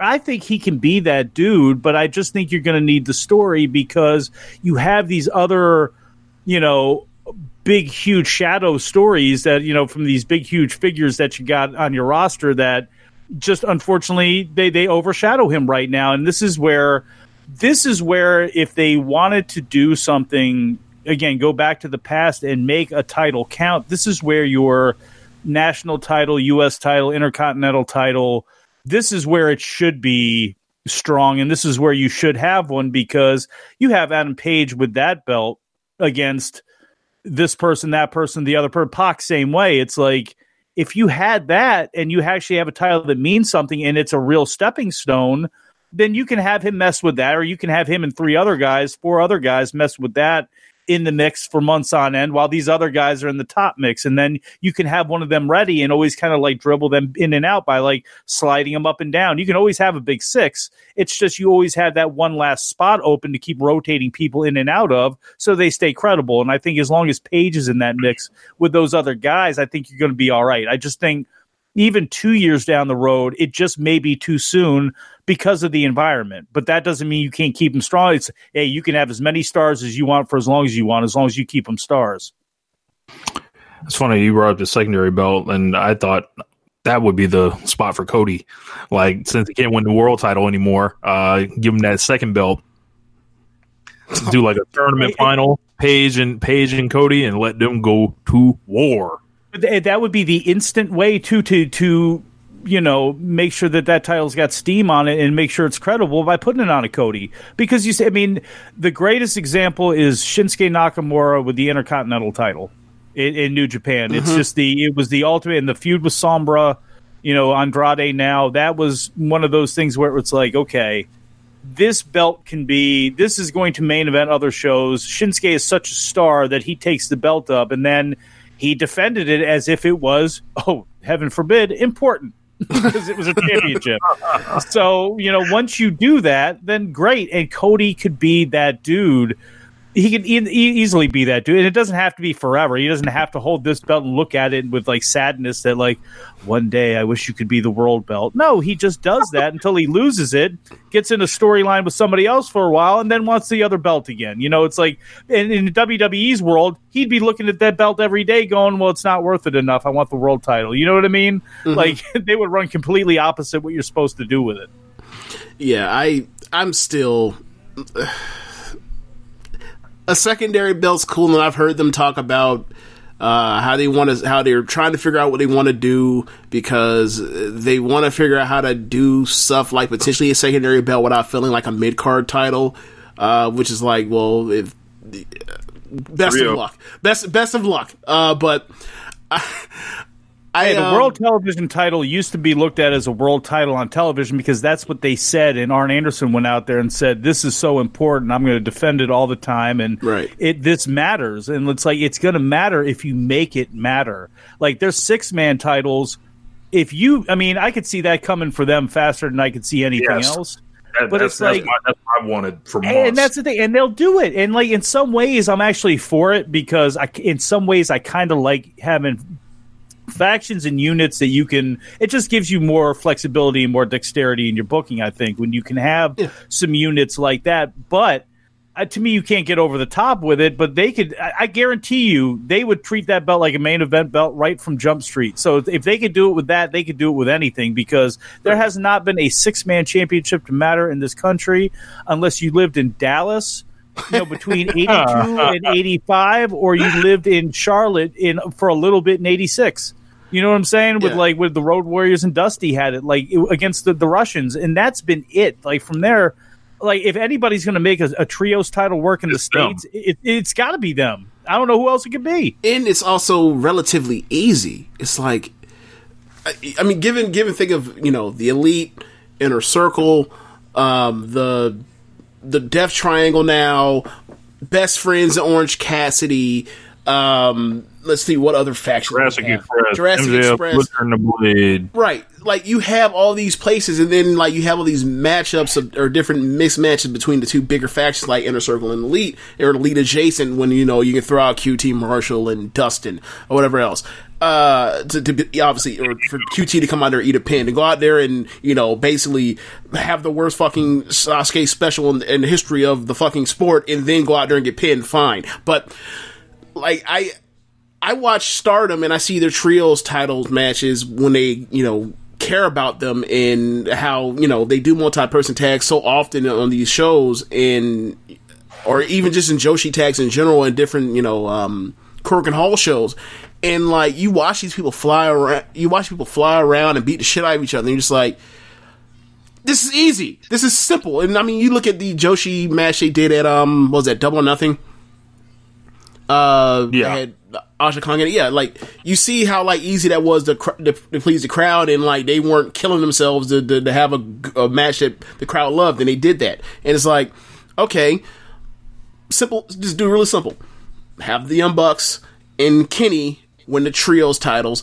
Have Kenny have to choose between Hangman and um and the Young Bucks, or you know, do more of that. Like that's a simple. I'm not saying they need to do that, but like that's a, some something that like is right there in their face if they want to do that with the trios titles situation. Like it's they come up with they they put themselves in so many positions of flexibility to like get themselves out of things and into things that it's almost like almost feel like they have too many good ideas at sometimes like when their shows are kind of especially in the beginning in the first few like 9 or 12 episodes whatever I was like they almost have too many good ideas for their own good that it muddies up what they're trying to do because they're trying to fit so much stuff in and now like they pared it down that's why their show's better but like I feel like they they're they're always thinking that's how I feel. You know why they have so much dexterity too? Is because they're booking wrestling. They're not Yeah. writing wrestling, which gave them the ability at the end of the year to do. And that's one of the things too, where it's like I'm in a catch twenty two position because. de- depending on how you want to look at a YouTube video that was cut from Observer Live or whatever, it's like I'm either uh, this boomer who's old, who's stuck in the past, who does a show on a network that's got Jim Cornette on it, and because you know, and we hear this if you're John McAdam, if you're Jeff Bowden, if you're me, it's well because you're on the Arcadian Vanguard network, and there happens to be two Cornette shows there where you're all all the same.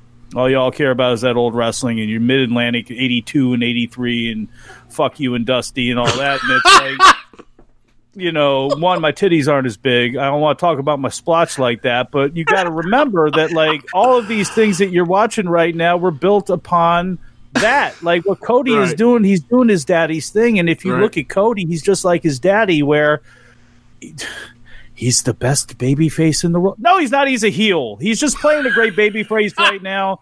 And he is booking himself in great positions, and he's he's burning through stuff like his daddy. I mean, there is a whole lot of daddy to Cody, and that's a good thing when it's humming. But that's what it is, and it's like there's something to learn from that stuff.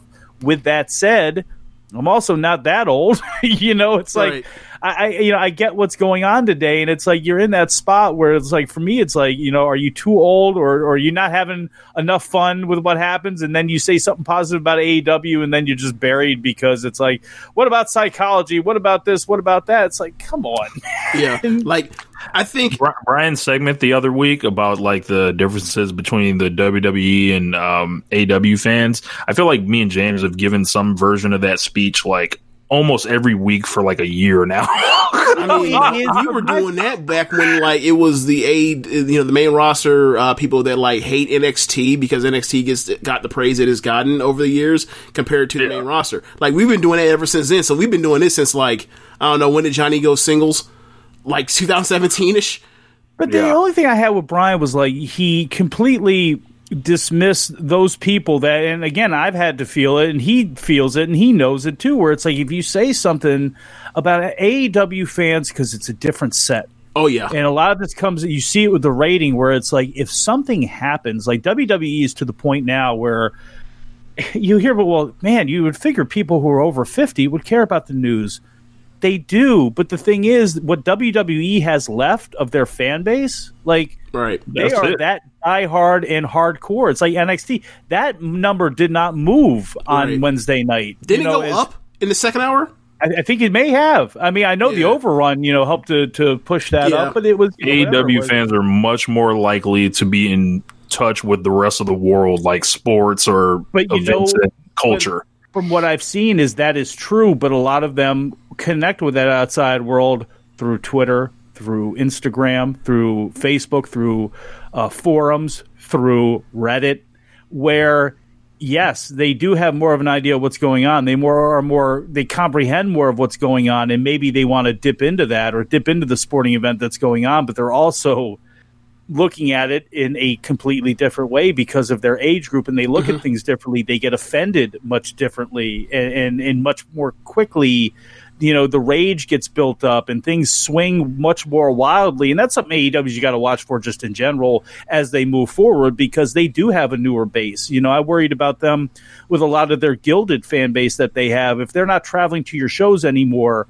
then what? You know and i thought they mm. had to be very careful initially because they built a fan base that was wheeling dealing to travel. And sure i'll show up to go you know memorial day weekend and labor day weekend and this and that's like well you know you know some people grow up they only have two weeks of vacation and they got a family and limited incomes and stuff. And like when that hits then what? You know when the when you're not hot anymore then what? And i think they're doing a good job kind of building a lot of that stuff up but they're also building a base that is wildly different than anything that anybody else has had to deal with, and it's kind of a a new and wild frontier. So, you know, are they going to be able to?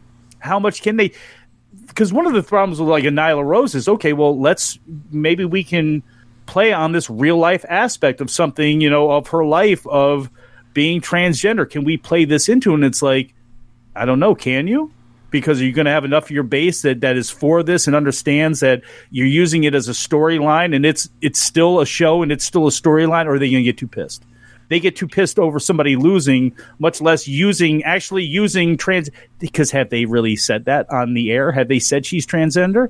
How much have they used Sonny Kiss? I mean they and i'm not saying that like hey the experience level, Sonny Kiss shouldn't be there anyway. In some ways, he should only be on dark. He should only be, you know, working, you know, kind of the perimeter. But like, hmm, you know, there's a lot of fanfare like to your fan base online with Sonny Gate, but then you haven't really utilized him much. Right. You haven't He's told his all the time. story. You know what I mean? Like you haven't even done that. So it's like it's going to be interesting to see how they play kind of everything because they got a much more sensitive base. And I'm not trying to rip it or anything like that, but I see I see how they react to things. I see how they've reacted to me saying just something simple, and you get like somebody says you're racist, somebody says you're not racist, somebody says you're sexist, somebody, say, and this is all the same thing.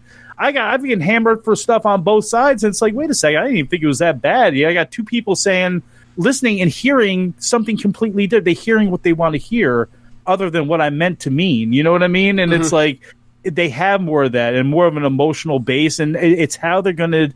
It'll be interesting to see how they lasso and maneuver and harness that because one of the biggest parts of pro wrestling booking and where they've done it well is you got to steer your ship. You have to give them enough of what they want. So when you have them strapped in in the car, when they see that terrible thing coming on the off ramp, they're going to stay in the car, not jump out and bail on you because sooner or later they can see some light at the end of the tunnel and the end of the road, and they know, okay, we're moving in that direction. Whether you, you know, you you pull a hard right at the last minute because you need to take you know Omega here or you need to take Cody here. That's all right, but they're steering it better, and they because of the pro wrestling aspect, they can do that.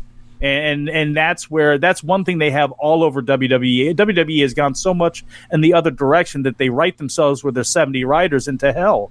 Whereas you have more flexibility and dexterity with what with what AEW is doing. It's just their base is different. WWE's base, they're insane, and at, at this point, the the 1.5 million or whatever whatever the number is for the network that's truly your your base. You know everybody talks about 2 million 1.99 you know they see that rating viewing number and go well that's it. No the base is the network. But if they're still willing to pay if they're still willing to stand in there i mean that's one thing that AEW does not have yet. They don't have that core to that level that is not going anywhere. WWE is battle tested that way. If nothing else, they got two million people that are batshit crazy that will give them any amount of money to fall back on.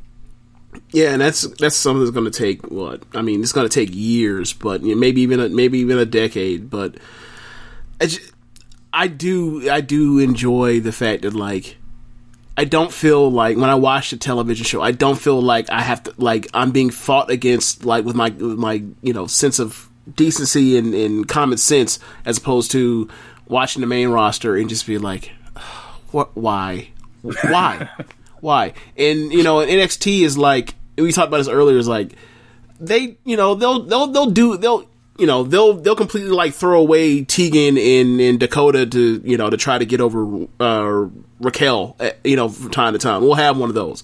Like, but it's just like at least at least when they do it on NXT, like I don't feel like that's half or not half the show, most of the show is like trying to push acts that like aren't never going to have a shot in the presentation I'm being given of them getting over ever, uh, as opposed to you know, WWE is like oh god, like another oh more aside cucking, from like more the. Forgotten Great. Sons, aside from the Forgotten Sons for like the last three years. But think about how. But we talked mentioned two, and we actually it wasn't even it was th- two years. But still, like let's go if you want to go through it over the last two years. We we don't really have that much of it, and uh, honestly, like the Lars, thing is, like, huh? Lars, Lars was two thousand eight. Teen. 2018. Yeah, Keith Lee his first match in, didn't he? I remember that. I was not happy.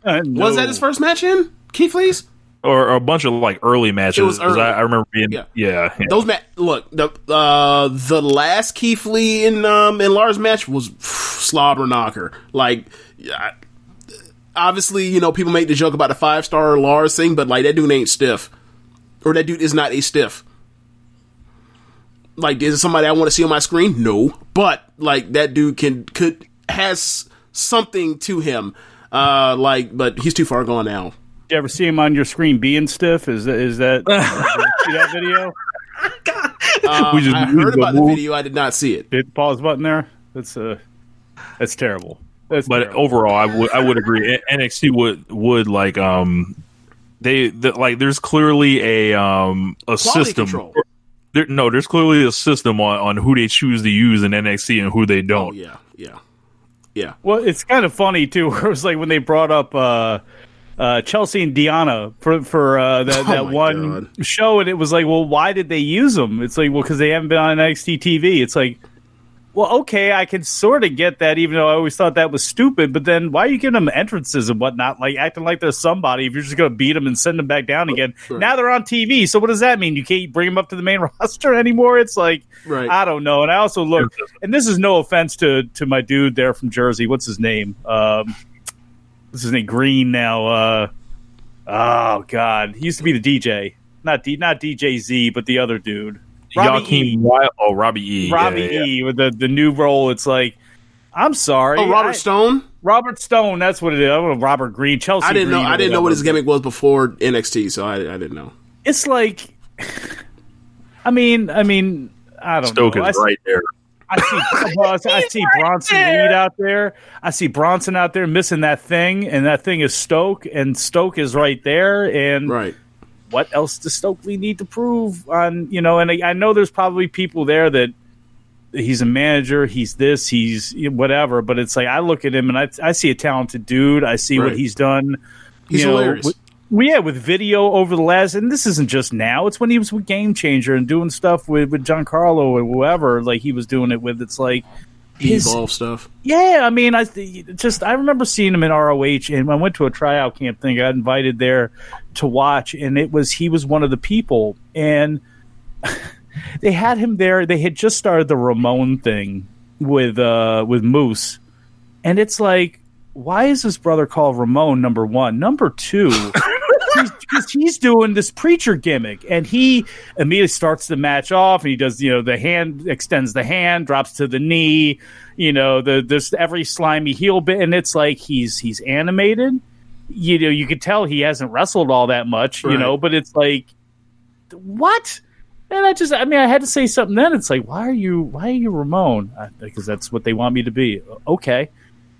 I was I was baffled. I had to ask people. I'm like, why is he like? Well, he's small. He's this, but you know, we like this about him. And then and then it was just like, okay, you know. And then obviously Moose left. They lost Stokely. He ended up going with Evolve or however that worked exactly. I, I don't know exactly what the timeline was, but it's like, you know, I, I I see him there, and I see, and again, this is nothing against Robbie E, but I look at Stokely and I think of Bronson Reed out there who has impressed, and it's like man, this is a combination that could work, even if Yep. you don't think it's prime time. Like Kenny Bolin and Mo Green had a life in OVW. There are managers who never make it to the mainstream that like can help dudes like this and be that animated guy for a dude who can't talk because he's somebody you signed to the PC who used to play football or, or throw a javelin or whatever nonsense people that you got to come in there. Like you can utilize this man. Right. Maybe he can manage the Gronk.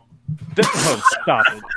But I tell you what, it's like you know a guy like Dio Maddin who they send back down. If he was going to be a wrestler, and it's like, I, although he could talk, but like you take one of these dudes who like who you know isn't worth a damn out there talking, and it's like, I mean, again, like I'm not saying like just back to Lars Sullivan for a minute before we found out all of these things about Lars. Like you have a monster, you have this crazy dude, much like you Umaga, like. Mm-hmm.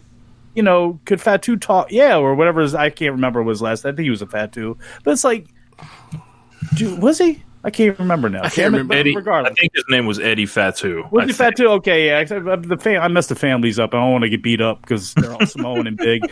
But it's like you know, well, a guy like Lars is like you b- bring him in with a, a mouthpiece like Stokely, and then have him turn on him like down the line if you want to turn him into a you know put him on his own, whether good or bad. Like everybody's always beating up a manager, so it's like utilize these people. And no offense to the characters they got out there as mouthpieces, but I bet Stokely would be better. Oh yeah, he would be. And and it's just like when they brought in uh, Lio to be the mouthpiece for Lashley uh, two years ago, and it's like, or roughly no, about a, eighteen months ago, whatever the hell, 2018, and he was just like Lashley was dead, was DOA, he was done, he was wet dope, and La- and.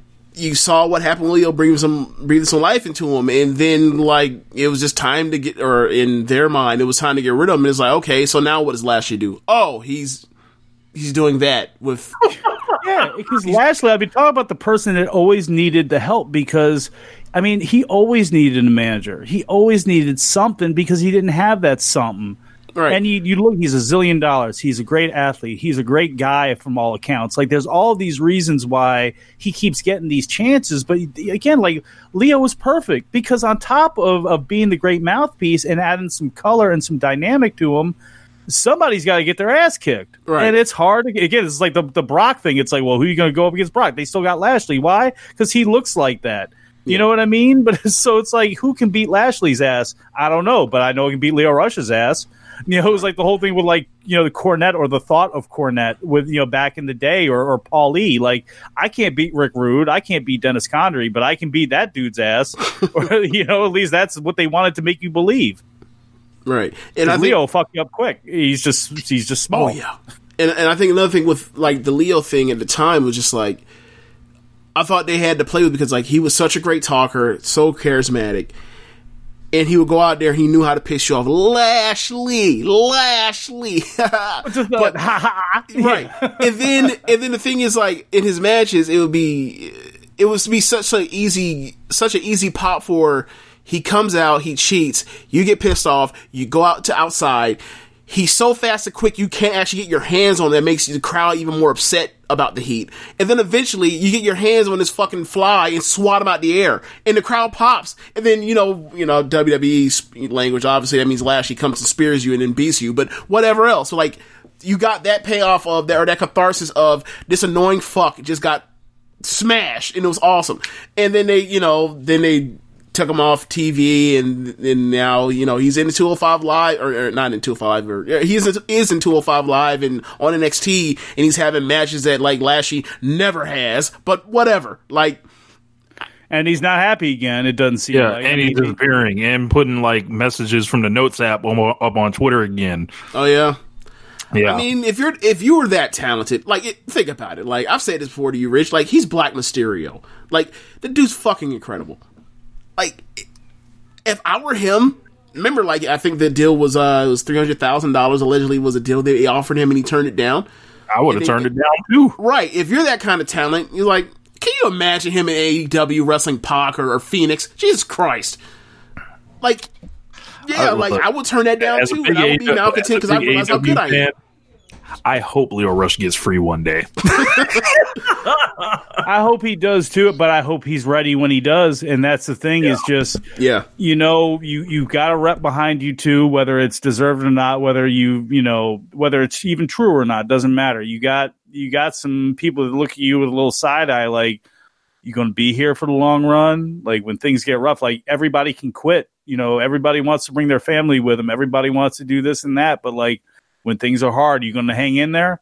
And the reason I don't bang on him at all is because of the environment that he's in and the fact that he is young and I know where he comes from. I know people from there. So it's like he's looking at things with a different perspective than I think, and I think in general, people don't give dudes like Lio Rush. They don't look at things from their perspective or the possibility of their perspective. But I don't know also what dude's got floating on in his mind, you know, as far as pressure he puts on himself or any limitations that he may have that way, you know, emotionally or any of that sort of stuff. So it's like, I hope when it does happen, I hope he's ready. I hope he's in that good place and I hope he's where he needs to be because he is that dude and he would be in that promotion with man, you see him as a, a as a as a babyface teaming with Darby against two dudes. Can you see him with Sammy just being the slimiest thin boy tag team you've ever seen in your life? You know, I mean, you just you put him in positions of like because he can just go and he can just do amazing things. I mean, you put him under a mask and you make him Black Mysterio, or you give him something where at some point he's going to come out of that mask, obviously, but like you bring him in as like, yo, who is this dude? You know what I mean? And I bet you, get over like a zillion dollars. I mean, the opposite right. of what he would be the superhero that that WWE thinks that they can make with Ricochet or think that they have with him. yeah. You know, they would actually make with a Lio Rush. So it's like he's the sky is the I don't want to say is the limit with him because I think there is a limit on him, but boy. Right. You know the, the the the height limit is there right now. As far as the width of what he can do with his career and how wide he can make his bank account doing it, that's a little bit of a different story. Yeah, like I think he's somebody that can come out there and on either side, heel or face, from what I've seen of, him enough in the, the work he has. Like he's somebody that you put on the card and and he's a utility guy and you know you can beat him because of his size and then he can get a couple wins you know as a baby face against somebody um, that of some type of caliber to set up a championship match where you eventually lose like there's no reason why he couldn't have gotten like you know that Darby spot from um uh, in November against Jericho or you know I don't know beat somebody and like get a match against I don't know.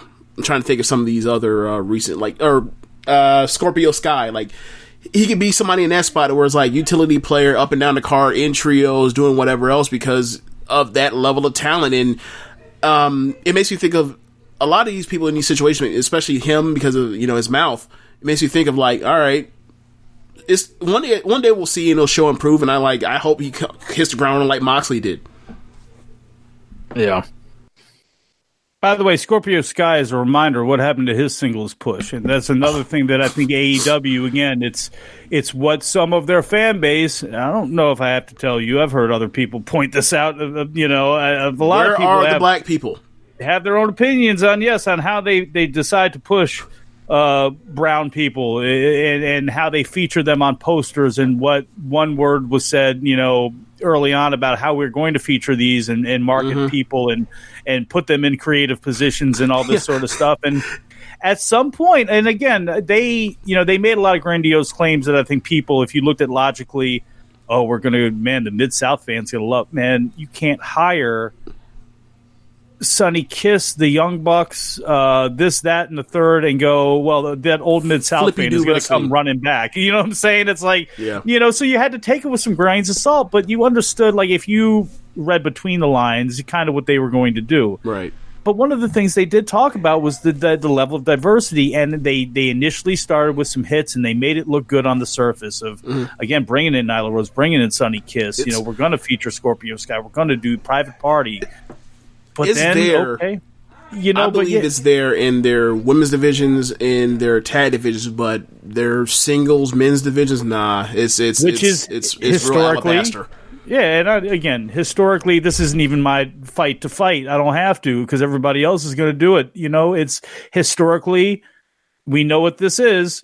you know, whether you want to say it or not, it, it's it's going to be even if you don't mean it to be uh, there's sure there's going to be people look from the outside and go, you can say what you want, but if there's nobody there, you can say it's it's all honest and Cody is the bigger star and this is this and this is this. But like, okay, well, who's who's the hangman that's not hangman? Who else are you building up here? Where else are you going to scout people? Where are you? Fi- I mean, why is Willie Mack Chris not signed? pissed me off. Like I was like, you were I fucking this dude for months on Twitter, and nothing. Like I'm like, all right. Why, why was, Ed, why was Eddie sign- Kingston? Why was Eddie Kingston not signed from Jump Street?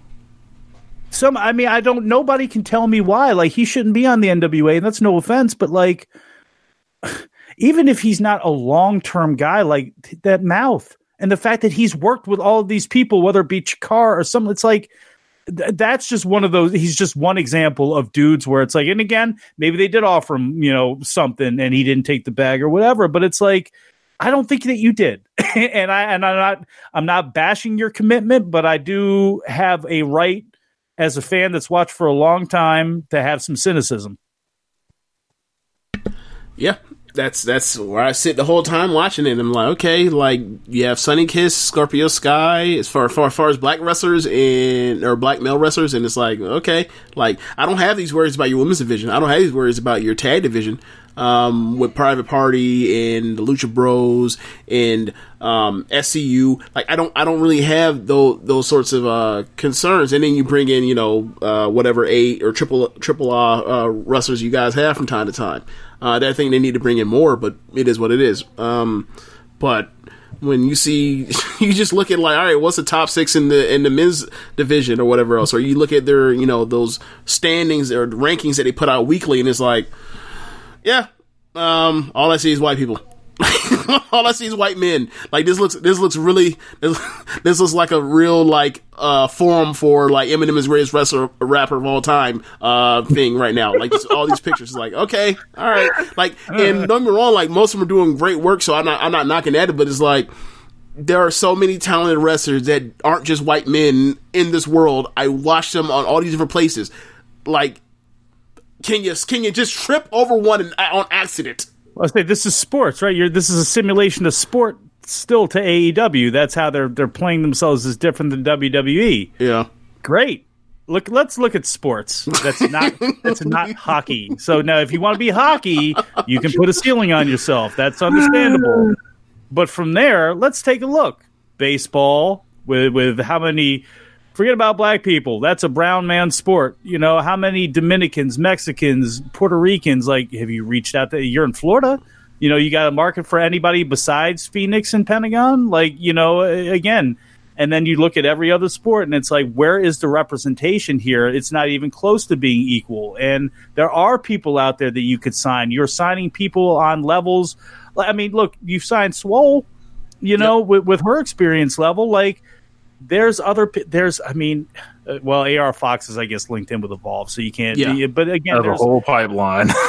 well, yeah, I mean, there, there's great examples out there, though, of like a zillion people you, you could, in theory, bring in if you wanted. And at some Yeah. point, you got to make the decision on what you want to be to all of your base. WWE has ignored theirs, and they're uh, they pay for that, and they're going to pay for it more and more as time goes on. Too, it's just you can't shit on a base for as long as you have, without at some point, at some point, something's going to give. yeah. Like I think me and That's what I was saying. Like, okay, yeah, like me and Rich were talking about this um oh, at some point earlier in the year. Um in oh I said probably at the beginning, like the first few pay per views for for AEW and you listen to like, all right, look at Lucha Bros come out, look at Private Party come out, um Scorpio Sky and look at Nyla Rose, look at um, you know, the Joshis. And then you would see like they would come out for and you hear the the soundtracks to these um to these shows or whatever. So like it's hip hop influence or whatever else. And it's like okay, like they're going towards a younger younger younger generation slash like they realize like you look at the streaming charts and you see what's actually people are actually listening to, and then you go back and you watch NXT or WWE and it's like.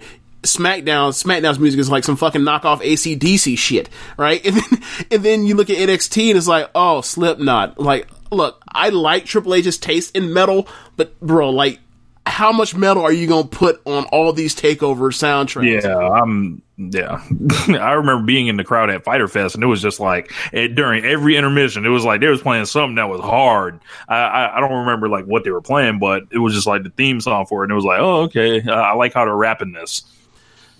And it's like you kind of you kind of get a feeling of like for me anyways like okay some of these aesthetic choices are on point like there's some putting of uh, putting of uh, your money where your mouth is in that situation as opposed to like WWE is like yeah they'll hire up a bunch of us but But won't do shit with them. right Like, like, yeah it is Well, I mean, they hired Dasha. But okay. So you have a, a woman of, I guess it would be either Spanish or, or Latino descent that is doing your best. But where else is where else are your announcers? Where's uh, your media people? Where's anybody? And again, it, it's not just on the screen. It's where's anybody behind it? And, and I, you know, again, this is not to. I don't know what everybody's background is. You know, I don't. You know, I think Alex Marvez is is, is Cuban. I, I if I can't if I remember right, I'm trying to remember. But it's like I still don't know anybody's real background or anything. But with that said, like the diversity's got to be also more than just in the ring too, because then that's what starts. That's why the Rooney Rule was was really put into effect. And granted, it's been bastardized and everything, but it's like the idea was you had to see these people, and maybe like you, somebody signs him on as an assistant, and maybe that person makes it to be a coach, and then that coach brings in other people, and like the the problem obviously was this was supposed to move up the chain and get into front office, but again, that type of stuff. Some some a domino's always got to drop, like, and it either gets pushed over or you knock it over yourself.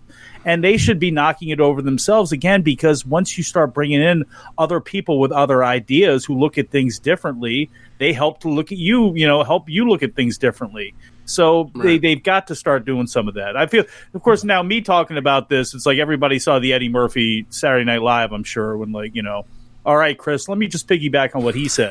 but it's like, you know, that's what I feel like. But it's like, you look again, I don't know. I guess everybody comes from somewhere different. I've always looked at WWE and how they have treated their black fan base and their their you know basically really the Mexican fan base more than oh, anything. Like February was a bad month. Yeah, it's like Like, bro, like, it, like black people went over everything in WWE in uh, February. Let's see. Bianca lost. Street Profits lost their uh, their match on pay per view. Uh, Naomi was in a title match. She lost. it's hard Um, to tell this to the mainstream wrestling media and the people in the general where it's like because Bruce Mitchell takes a lot of hits for it because He be kicking that real. he will at least say it, yeah. And, and great, regardless of what you might think of him, like or might think of what he's saying, or he's being the one that says it, it's like he's speaking truth because there are people who believe this, whether you believe it or not, does not invalidate their opinions. And in fact, history is on these people's side because if you were treated and your characters were treated in the same way that these people have, who have real life every day got to deal with this shit, so they can't even escape into their escapism because then they're locked down there too and get slapped in the face or spit in the face. It, you know, I'm sorry, this shit's got an effect. And it does not breed, if nothing else, it's not going to breed any confidence in you, and it doesn't breed any want for me to separate myself from dollars because when you come with your hand out to me, you know, I'm going to ask you why. You know, who looks like me? What what looks like me? What sounds like me? That's been one of my things with AEWs. You got Griselda in the front row every single show. Yeah. Maybe you ought to utilize them for music because some of your music besides Jericho sucks. oh, yes. MJF, but like you got. I mean, I'm sorry. It's sorry. It's it is, and it's just like utilize this more. Give me something, and I get it. You don't look. Tony Khan's got all the money in the world. You can get somebody to do something original. You know what I mean? Like somebody can make some beats. Somebody, if Jim Johnson could come up with like, like he came up with Steve Blackman's. Like if you can't even come up with that, like come on, somebody get some flavor in here somewhere. Yeah, I don't even know where to take this from here, but yeah, I, I agree with I I 100% agree. Just um especially the part about like uh, most of AEW's music being trash, like it's like it's like uh, is it just like a thing? Is it just like a thing where like wrestling on Turner just has to have bad music in general? Is that is that like a thing? I, I, I don't know. I think I disagree with like the the overall trashing of the AEW music because the um Well, I think we're at a spot. I think we're at a place now where like most WWE too, like most of their music, like like ever since we got that Nakamura, like it's been it's been kind of like Garbage. yeah. because Sammy Guevara's music is super hard. The Lucha Bros music is hard. The Dude, new hold Lucha Bros music is hard. Okay, do me a favor. Pull up the lyrics of Sammy Guevara's uh, uh, uh, song. Like he's rapping, what he's rapping about Sammy Guevara as Sammy Guevara comes out. That's too on the nose. What's the That's big how I deal? feel. Oh, Huh? okay. Darby Allin's music is hard. That's yep. That's Hangman's music is hard. I don't know. That's, I'll but, give but, you but that's Darby. grandfathered in. That's not AEW's actual. music. Exactly. Yeah. I'll, I'll give you Hangman. I'll give you Darby. I'll give you MJF. I'll give you Big Jericho. Is hard. Hikaru Shida's is hard. Riho's is not good. Okay, Riho's is Riho's from fr- from forever ago. Like that's hers from from Gatoh Move slash uh, Tokyo Joshi Pro. Um, same thing with Yuka Sakazaki. How they they changed her music and brought it back. Uh, trying to think. Nyla Rose's music la- takes forever to get into. Hikaru Shida's music takes forever to get into. I I'm trying to think who else. Uh, Kenny. I like Kenny's. Um, the Young Bucks It's is the Young hard. Bucks. Has always been the Young Bucks. Um, Jurassic Express. Like I think a lot of it also comes down to like I don't know when this changed or whatever else, but like these songs don't have people like singing or rapping on them too. Like so, I also think it just feels like okay, so this is just like some generic Look, shit. y'all Moxley's is hard. huh? Moxley's is hard. Yeah, but Mox is also like a, a, a really deep play on like his Ambrose stuff too, with the rev up at the beginning too. So like I and and I also it's not it's not as I'd rather I prefer the in, in the New Japan Moxie music too. So I had like six of them. There's like again 72 others that just no.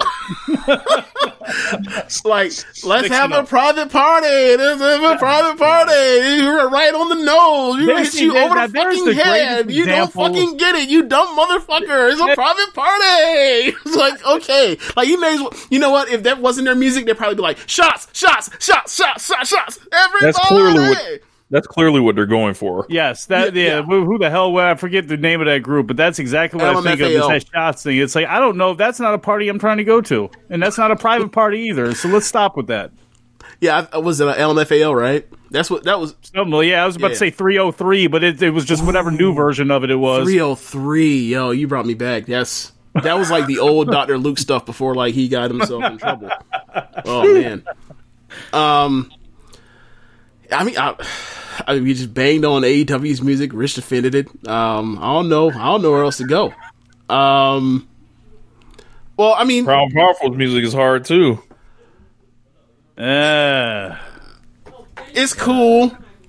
I don't love it. It's that's cool. the thing. Yeah, I don't. I don't know. I, like there, there are some there are very few that, I like. I guess that's really more the main thing for me. And like a lot of them are just like either too on the nose or just like oh, there's no music. Like I like Lucha Bros a lot. Um, I like oh, you know what? I do like the new one with uh Death Triangle. I love that music. uh, so I, so like not all of these are misses, but I feel like just in general the whole. I, th- I think I think I think I think it's overblown. Like on. Oh, I didn't know. uh, I didn't know this was a thing online. Oh yeah. Oh, okay. I thought I thought it was just like my my personal opinion and like you know, but I mean, a uh, Look, NXT Sean Spears hard. Yeah, it's cool. Um, it sounds like a Logic song. Um, what was I say? You know, Uh-huh. you know who did it? You, you you know who did it? The dude that works in NXT, the the little dude that that raps for NXT. Oh, Josiah? He, yes, he he did the uh, He didn't get fired for that. nah, why would he get fired for that? Why does anyone get fired from WWE for some for go crossing over political lines? Because they're petty.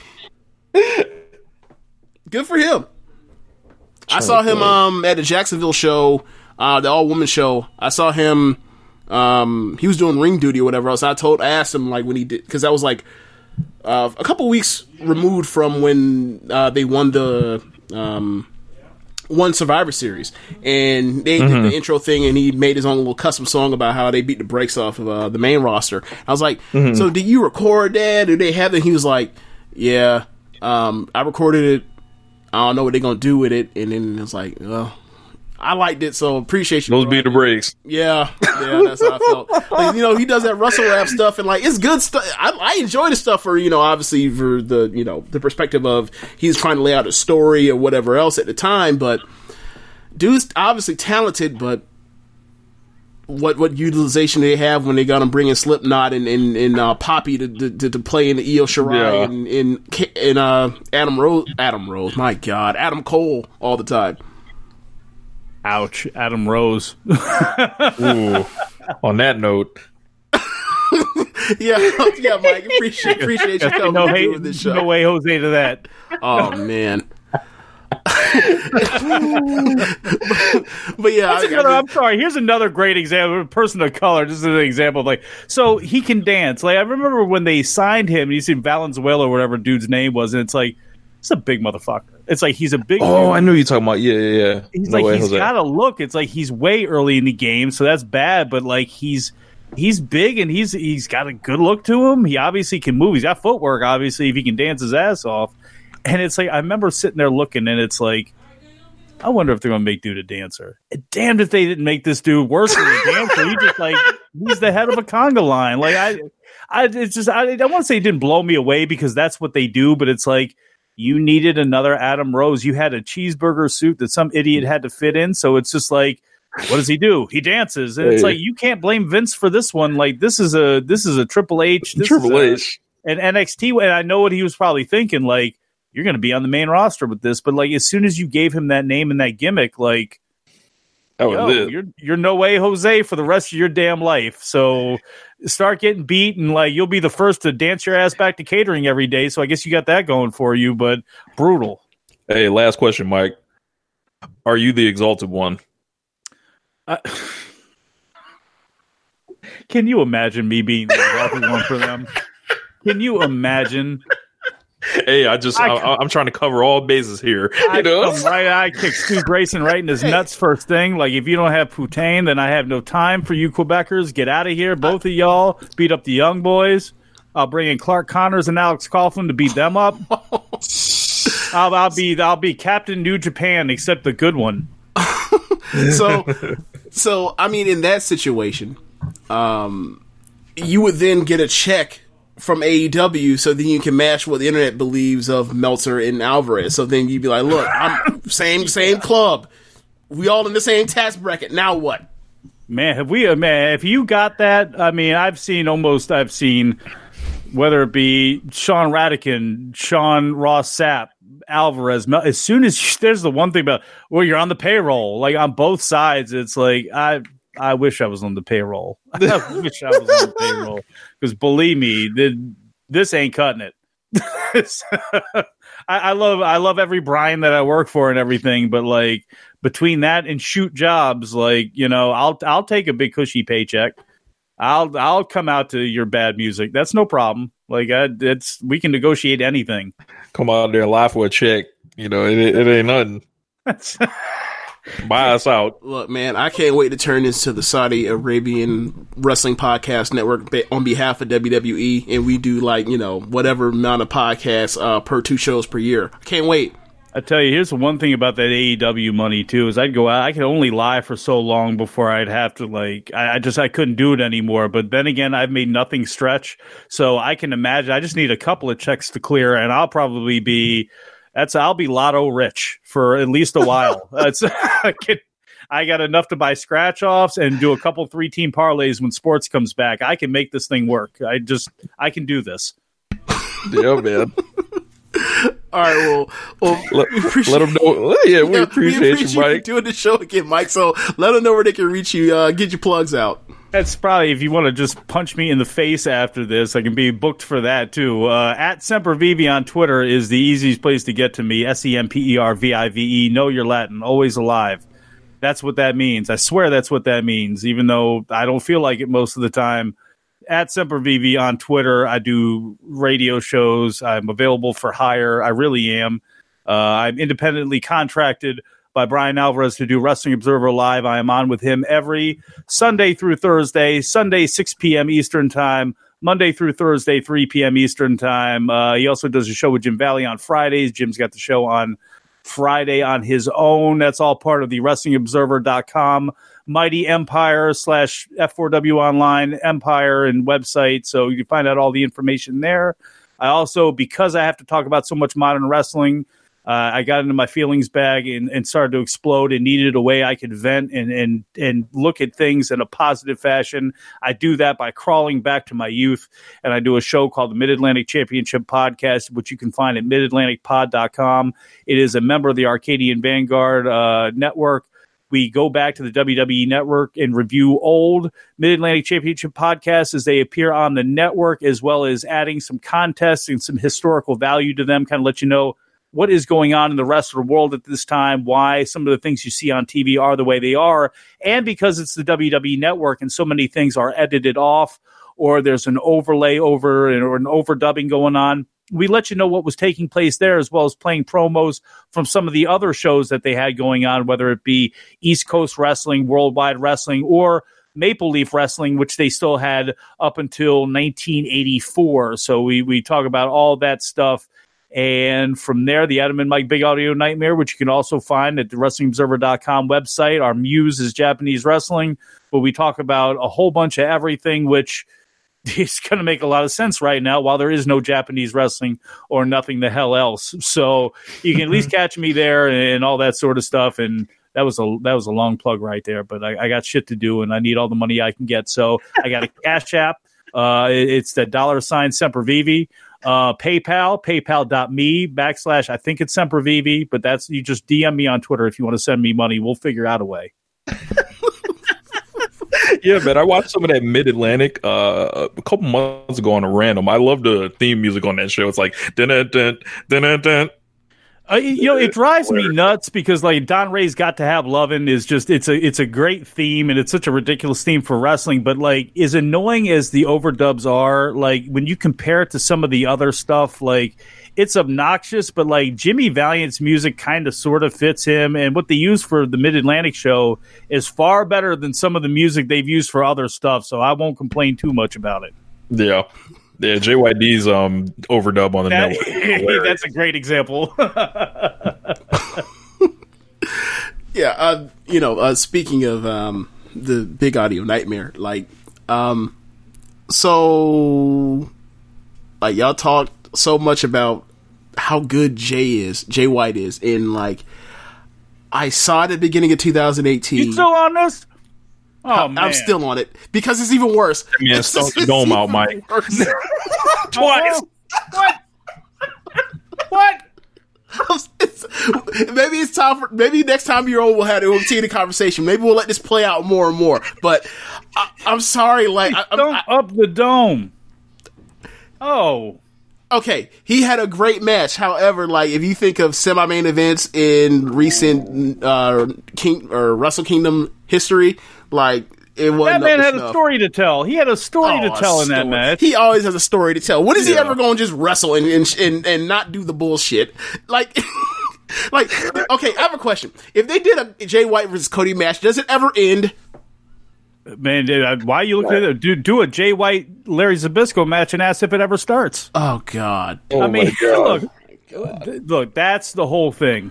And I, I love the stall. I like what they're. I like the pieces that I like the path that they're on and the pieces they're putting into place. And I've seen them lay this path out before, mm-hmm. and in different ways with Finn, in a different way with AJ, in a different way with Kenny, and this is a different way with Jay. And Jay, I, I the one thing they have to be careful about is pushing it to the point of apathy, but they do a very good job getting the most out of people booing the shit out of this man and wanting to punch this man in the face. And I think it helps. I really do. I don't think you know, they always play up the fact that people are storming out and leaving. They never are, and they're Yeah, there right, and they're right. in rapt attention. But like how they've been that. able to how they've been able to play that up to me, I think has been good. And I think ultimately, when given a chance to either because something's going to give with the Bullet Club, and either he's going to take it over and be the real leader of it, or he's going to split off, or, or you know something's going to give there.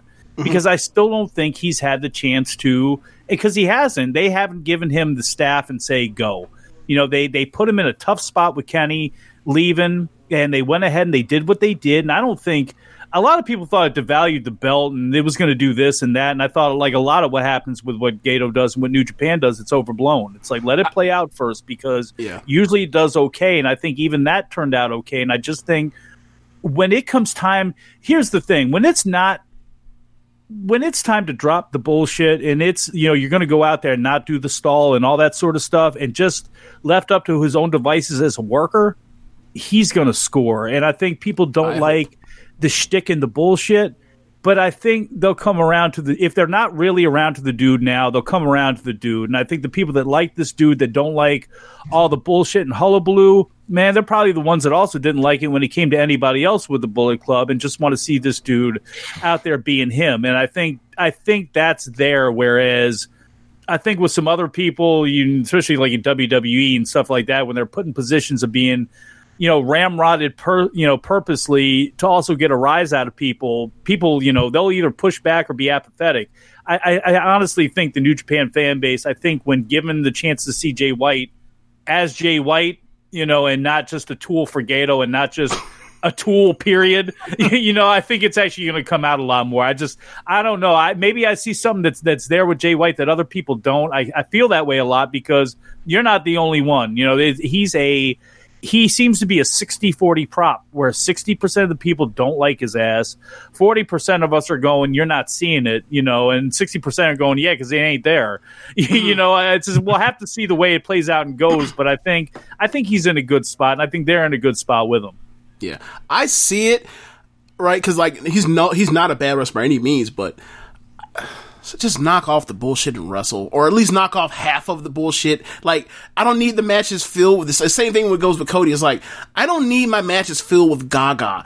It's okay to do a spot here or there.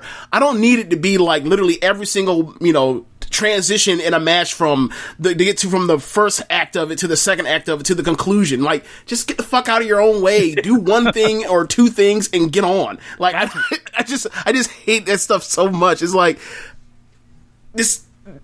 Obviously, I'm not going to be like this is this isn't wrestling because clearly it is. But it's like this isn't a wrestling I enjoy at all.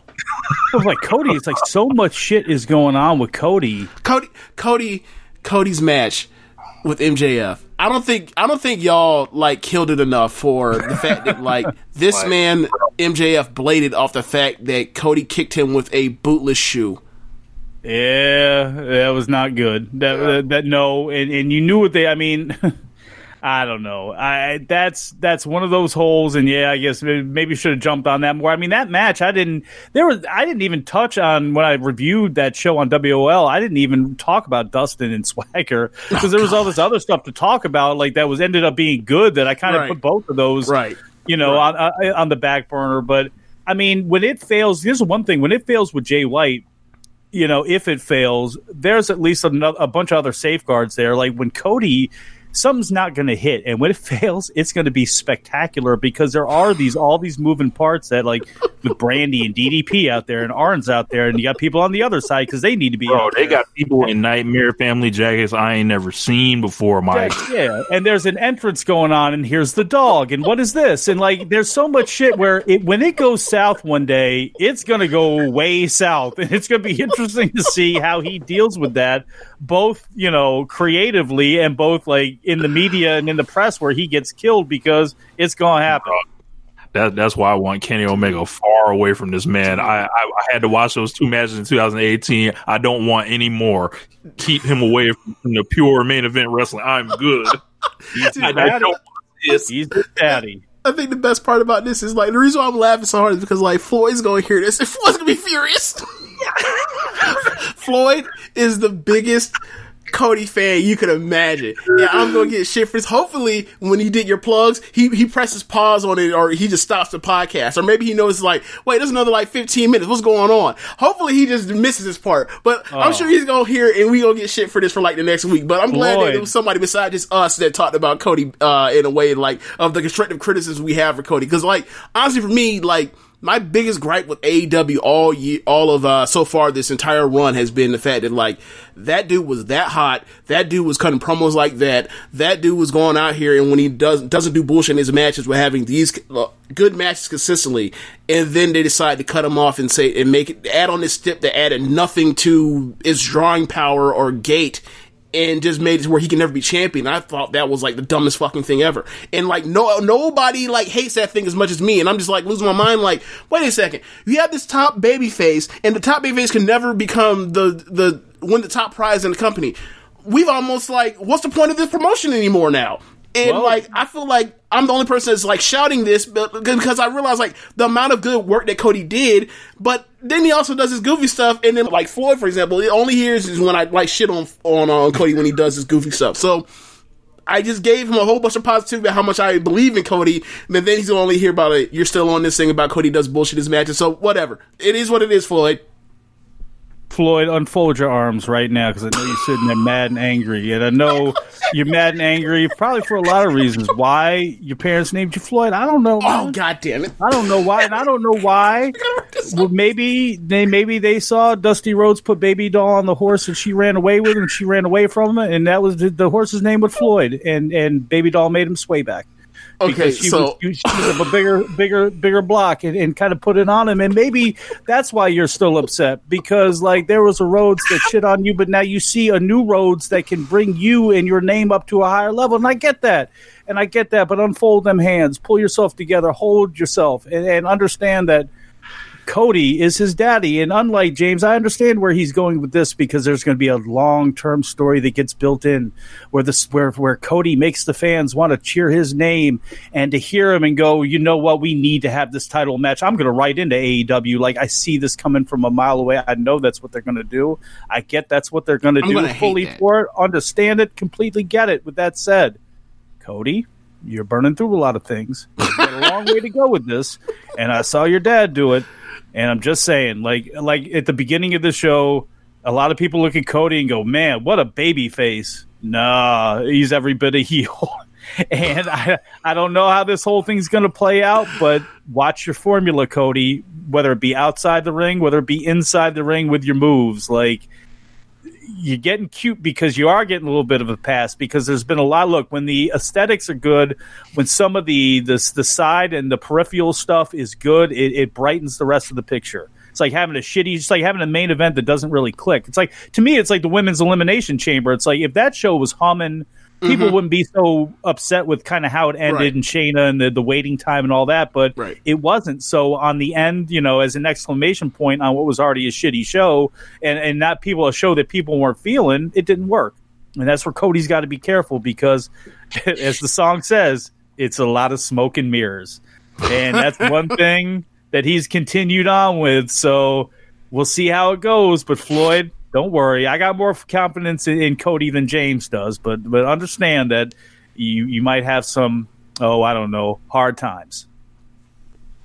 I, I don't even, I'm not even gonna do an intro out this show. Yeah, uh, check out the shows on the on the rest of the uh, on the rest of the net on the network. Um, from keeping it strong style to uh, the Ricky and Clyde Wrestling podcast to Groman Watch This shit to get That show's still on. Which show? Groman Oh, Watch man, This shit. oh man, yeah. Who's hosting that now? Chris Bryan and, and Jeremy, like usual. Oh man, they're still around. Ugh. Oh. Okay, let's, let's and also all things elite with Floyd, Tiffany, and and Amy. So, Oh man, uh, I should have waited on jumping on a show till Floyd again, man. Yes, I you should have. You should have. you should have.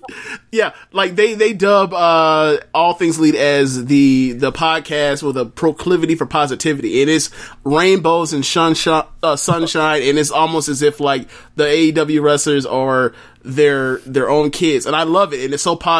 And like sometimes, like it's so positive, makes you wonder, like, damn, am I always this negative? What is wrong with me? Am I a bad person? Because like Tiffany Floyd and Amy are great, positive, uplifting people, and I just me, I'm just like yeah, this is good. Yeah, this is great. Yeah, this was bad. This is okay. But like, they are definitely some um, what do you call it? Uh, Alan uh, Farrell. It's like um, something I'm sorry, uh, glass half full types, and I and I love it. And I'm glad we had that diversity on the show. But me, like me and Rich, were just like, look, man, like a lot of this stuff is goofy wrestling, and we just gonna call it goofy wrestling as it is. but uh, Thank God you didn't tell him about the conversation at the bar after last year's Madison Square Garden show at WrestleMania. Whereas I'm trying to think of the first time. I, it may have been I was on the show after that, where it was like, y'all are already doing the AEW show. It's like not even a thing yet. Like, what are you like? What? Like, because y'all I had to had the first one. Had to have had the first one. You were one of the first. I think it, I think we were probably like this, like first or second. We were one of the first. It's like, We're like- nothing to talk about yet. Like, what are you talking about? Oh, but there was. It was. Yes, sir. Yes, sir. I was wrong. So, see there, Floyd? I was wrong. I'll say it. Unlike my co host, Brian Alvarez, not even the co host, is his damn show. He'll tell you that every time he can. Sorry, yes, sorry, self. But anyway, the money's always on time from PayPal every 20th, so I do like that. But regardless, I'll say I was wrong. He won't. I will. So I apologize, for it. Y'all did have a lot to talk about. Y'all did do a good job. Don't listen to me. Go get you. And on that, It's been real. It's been real. Later.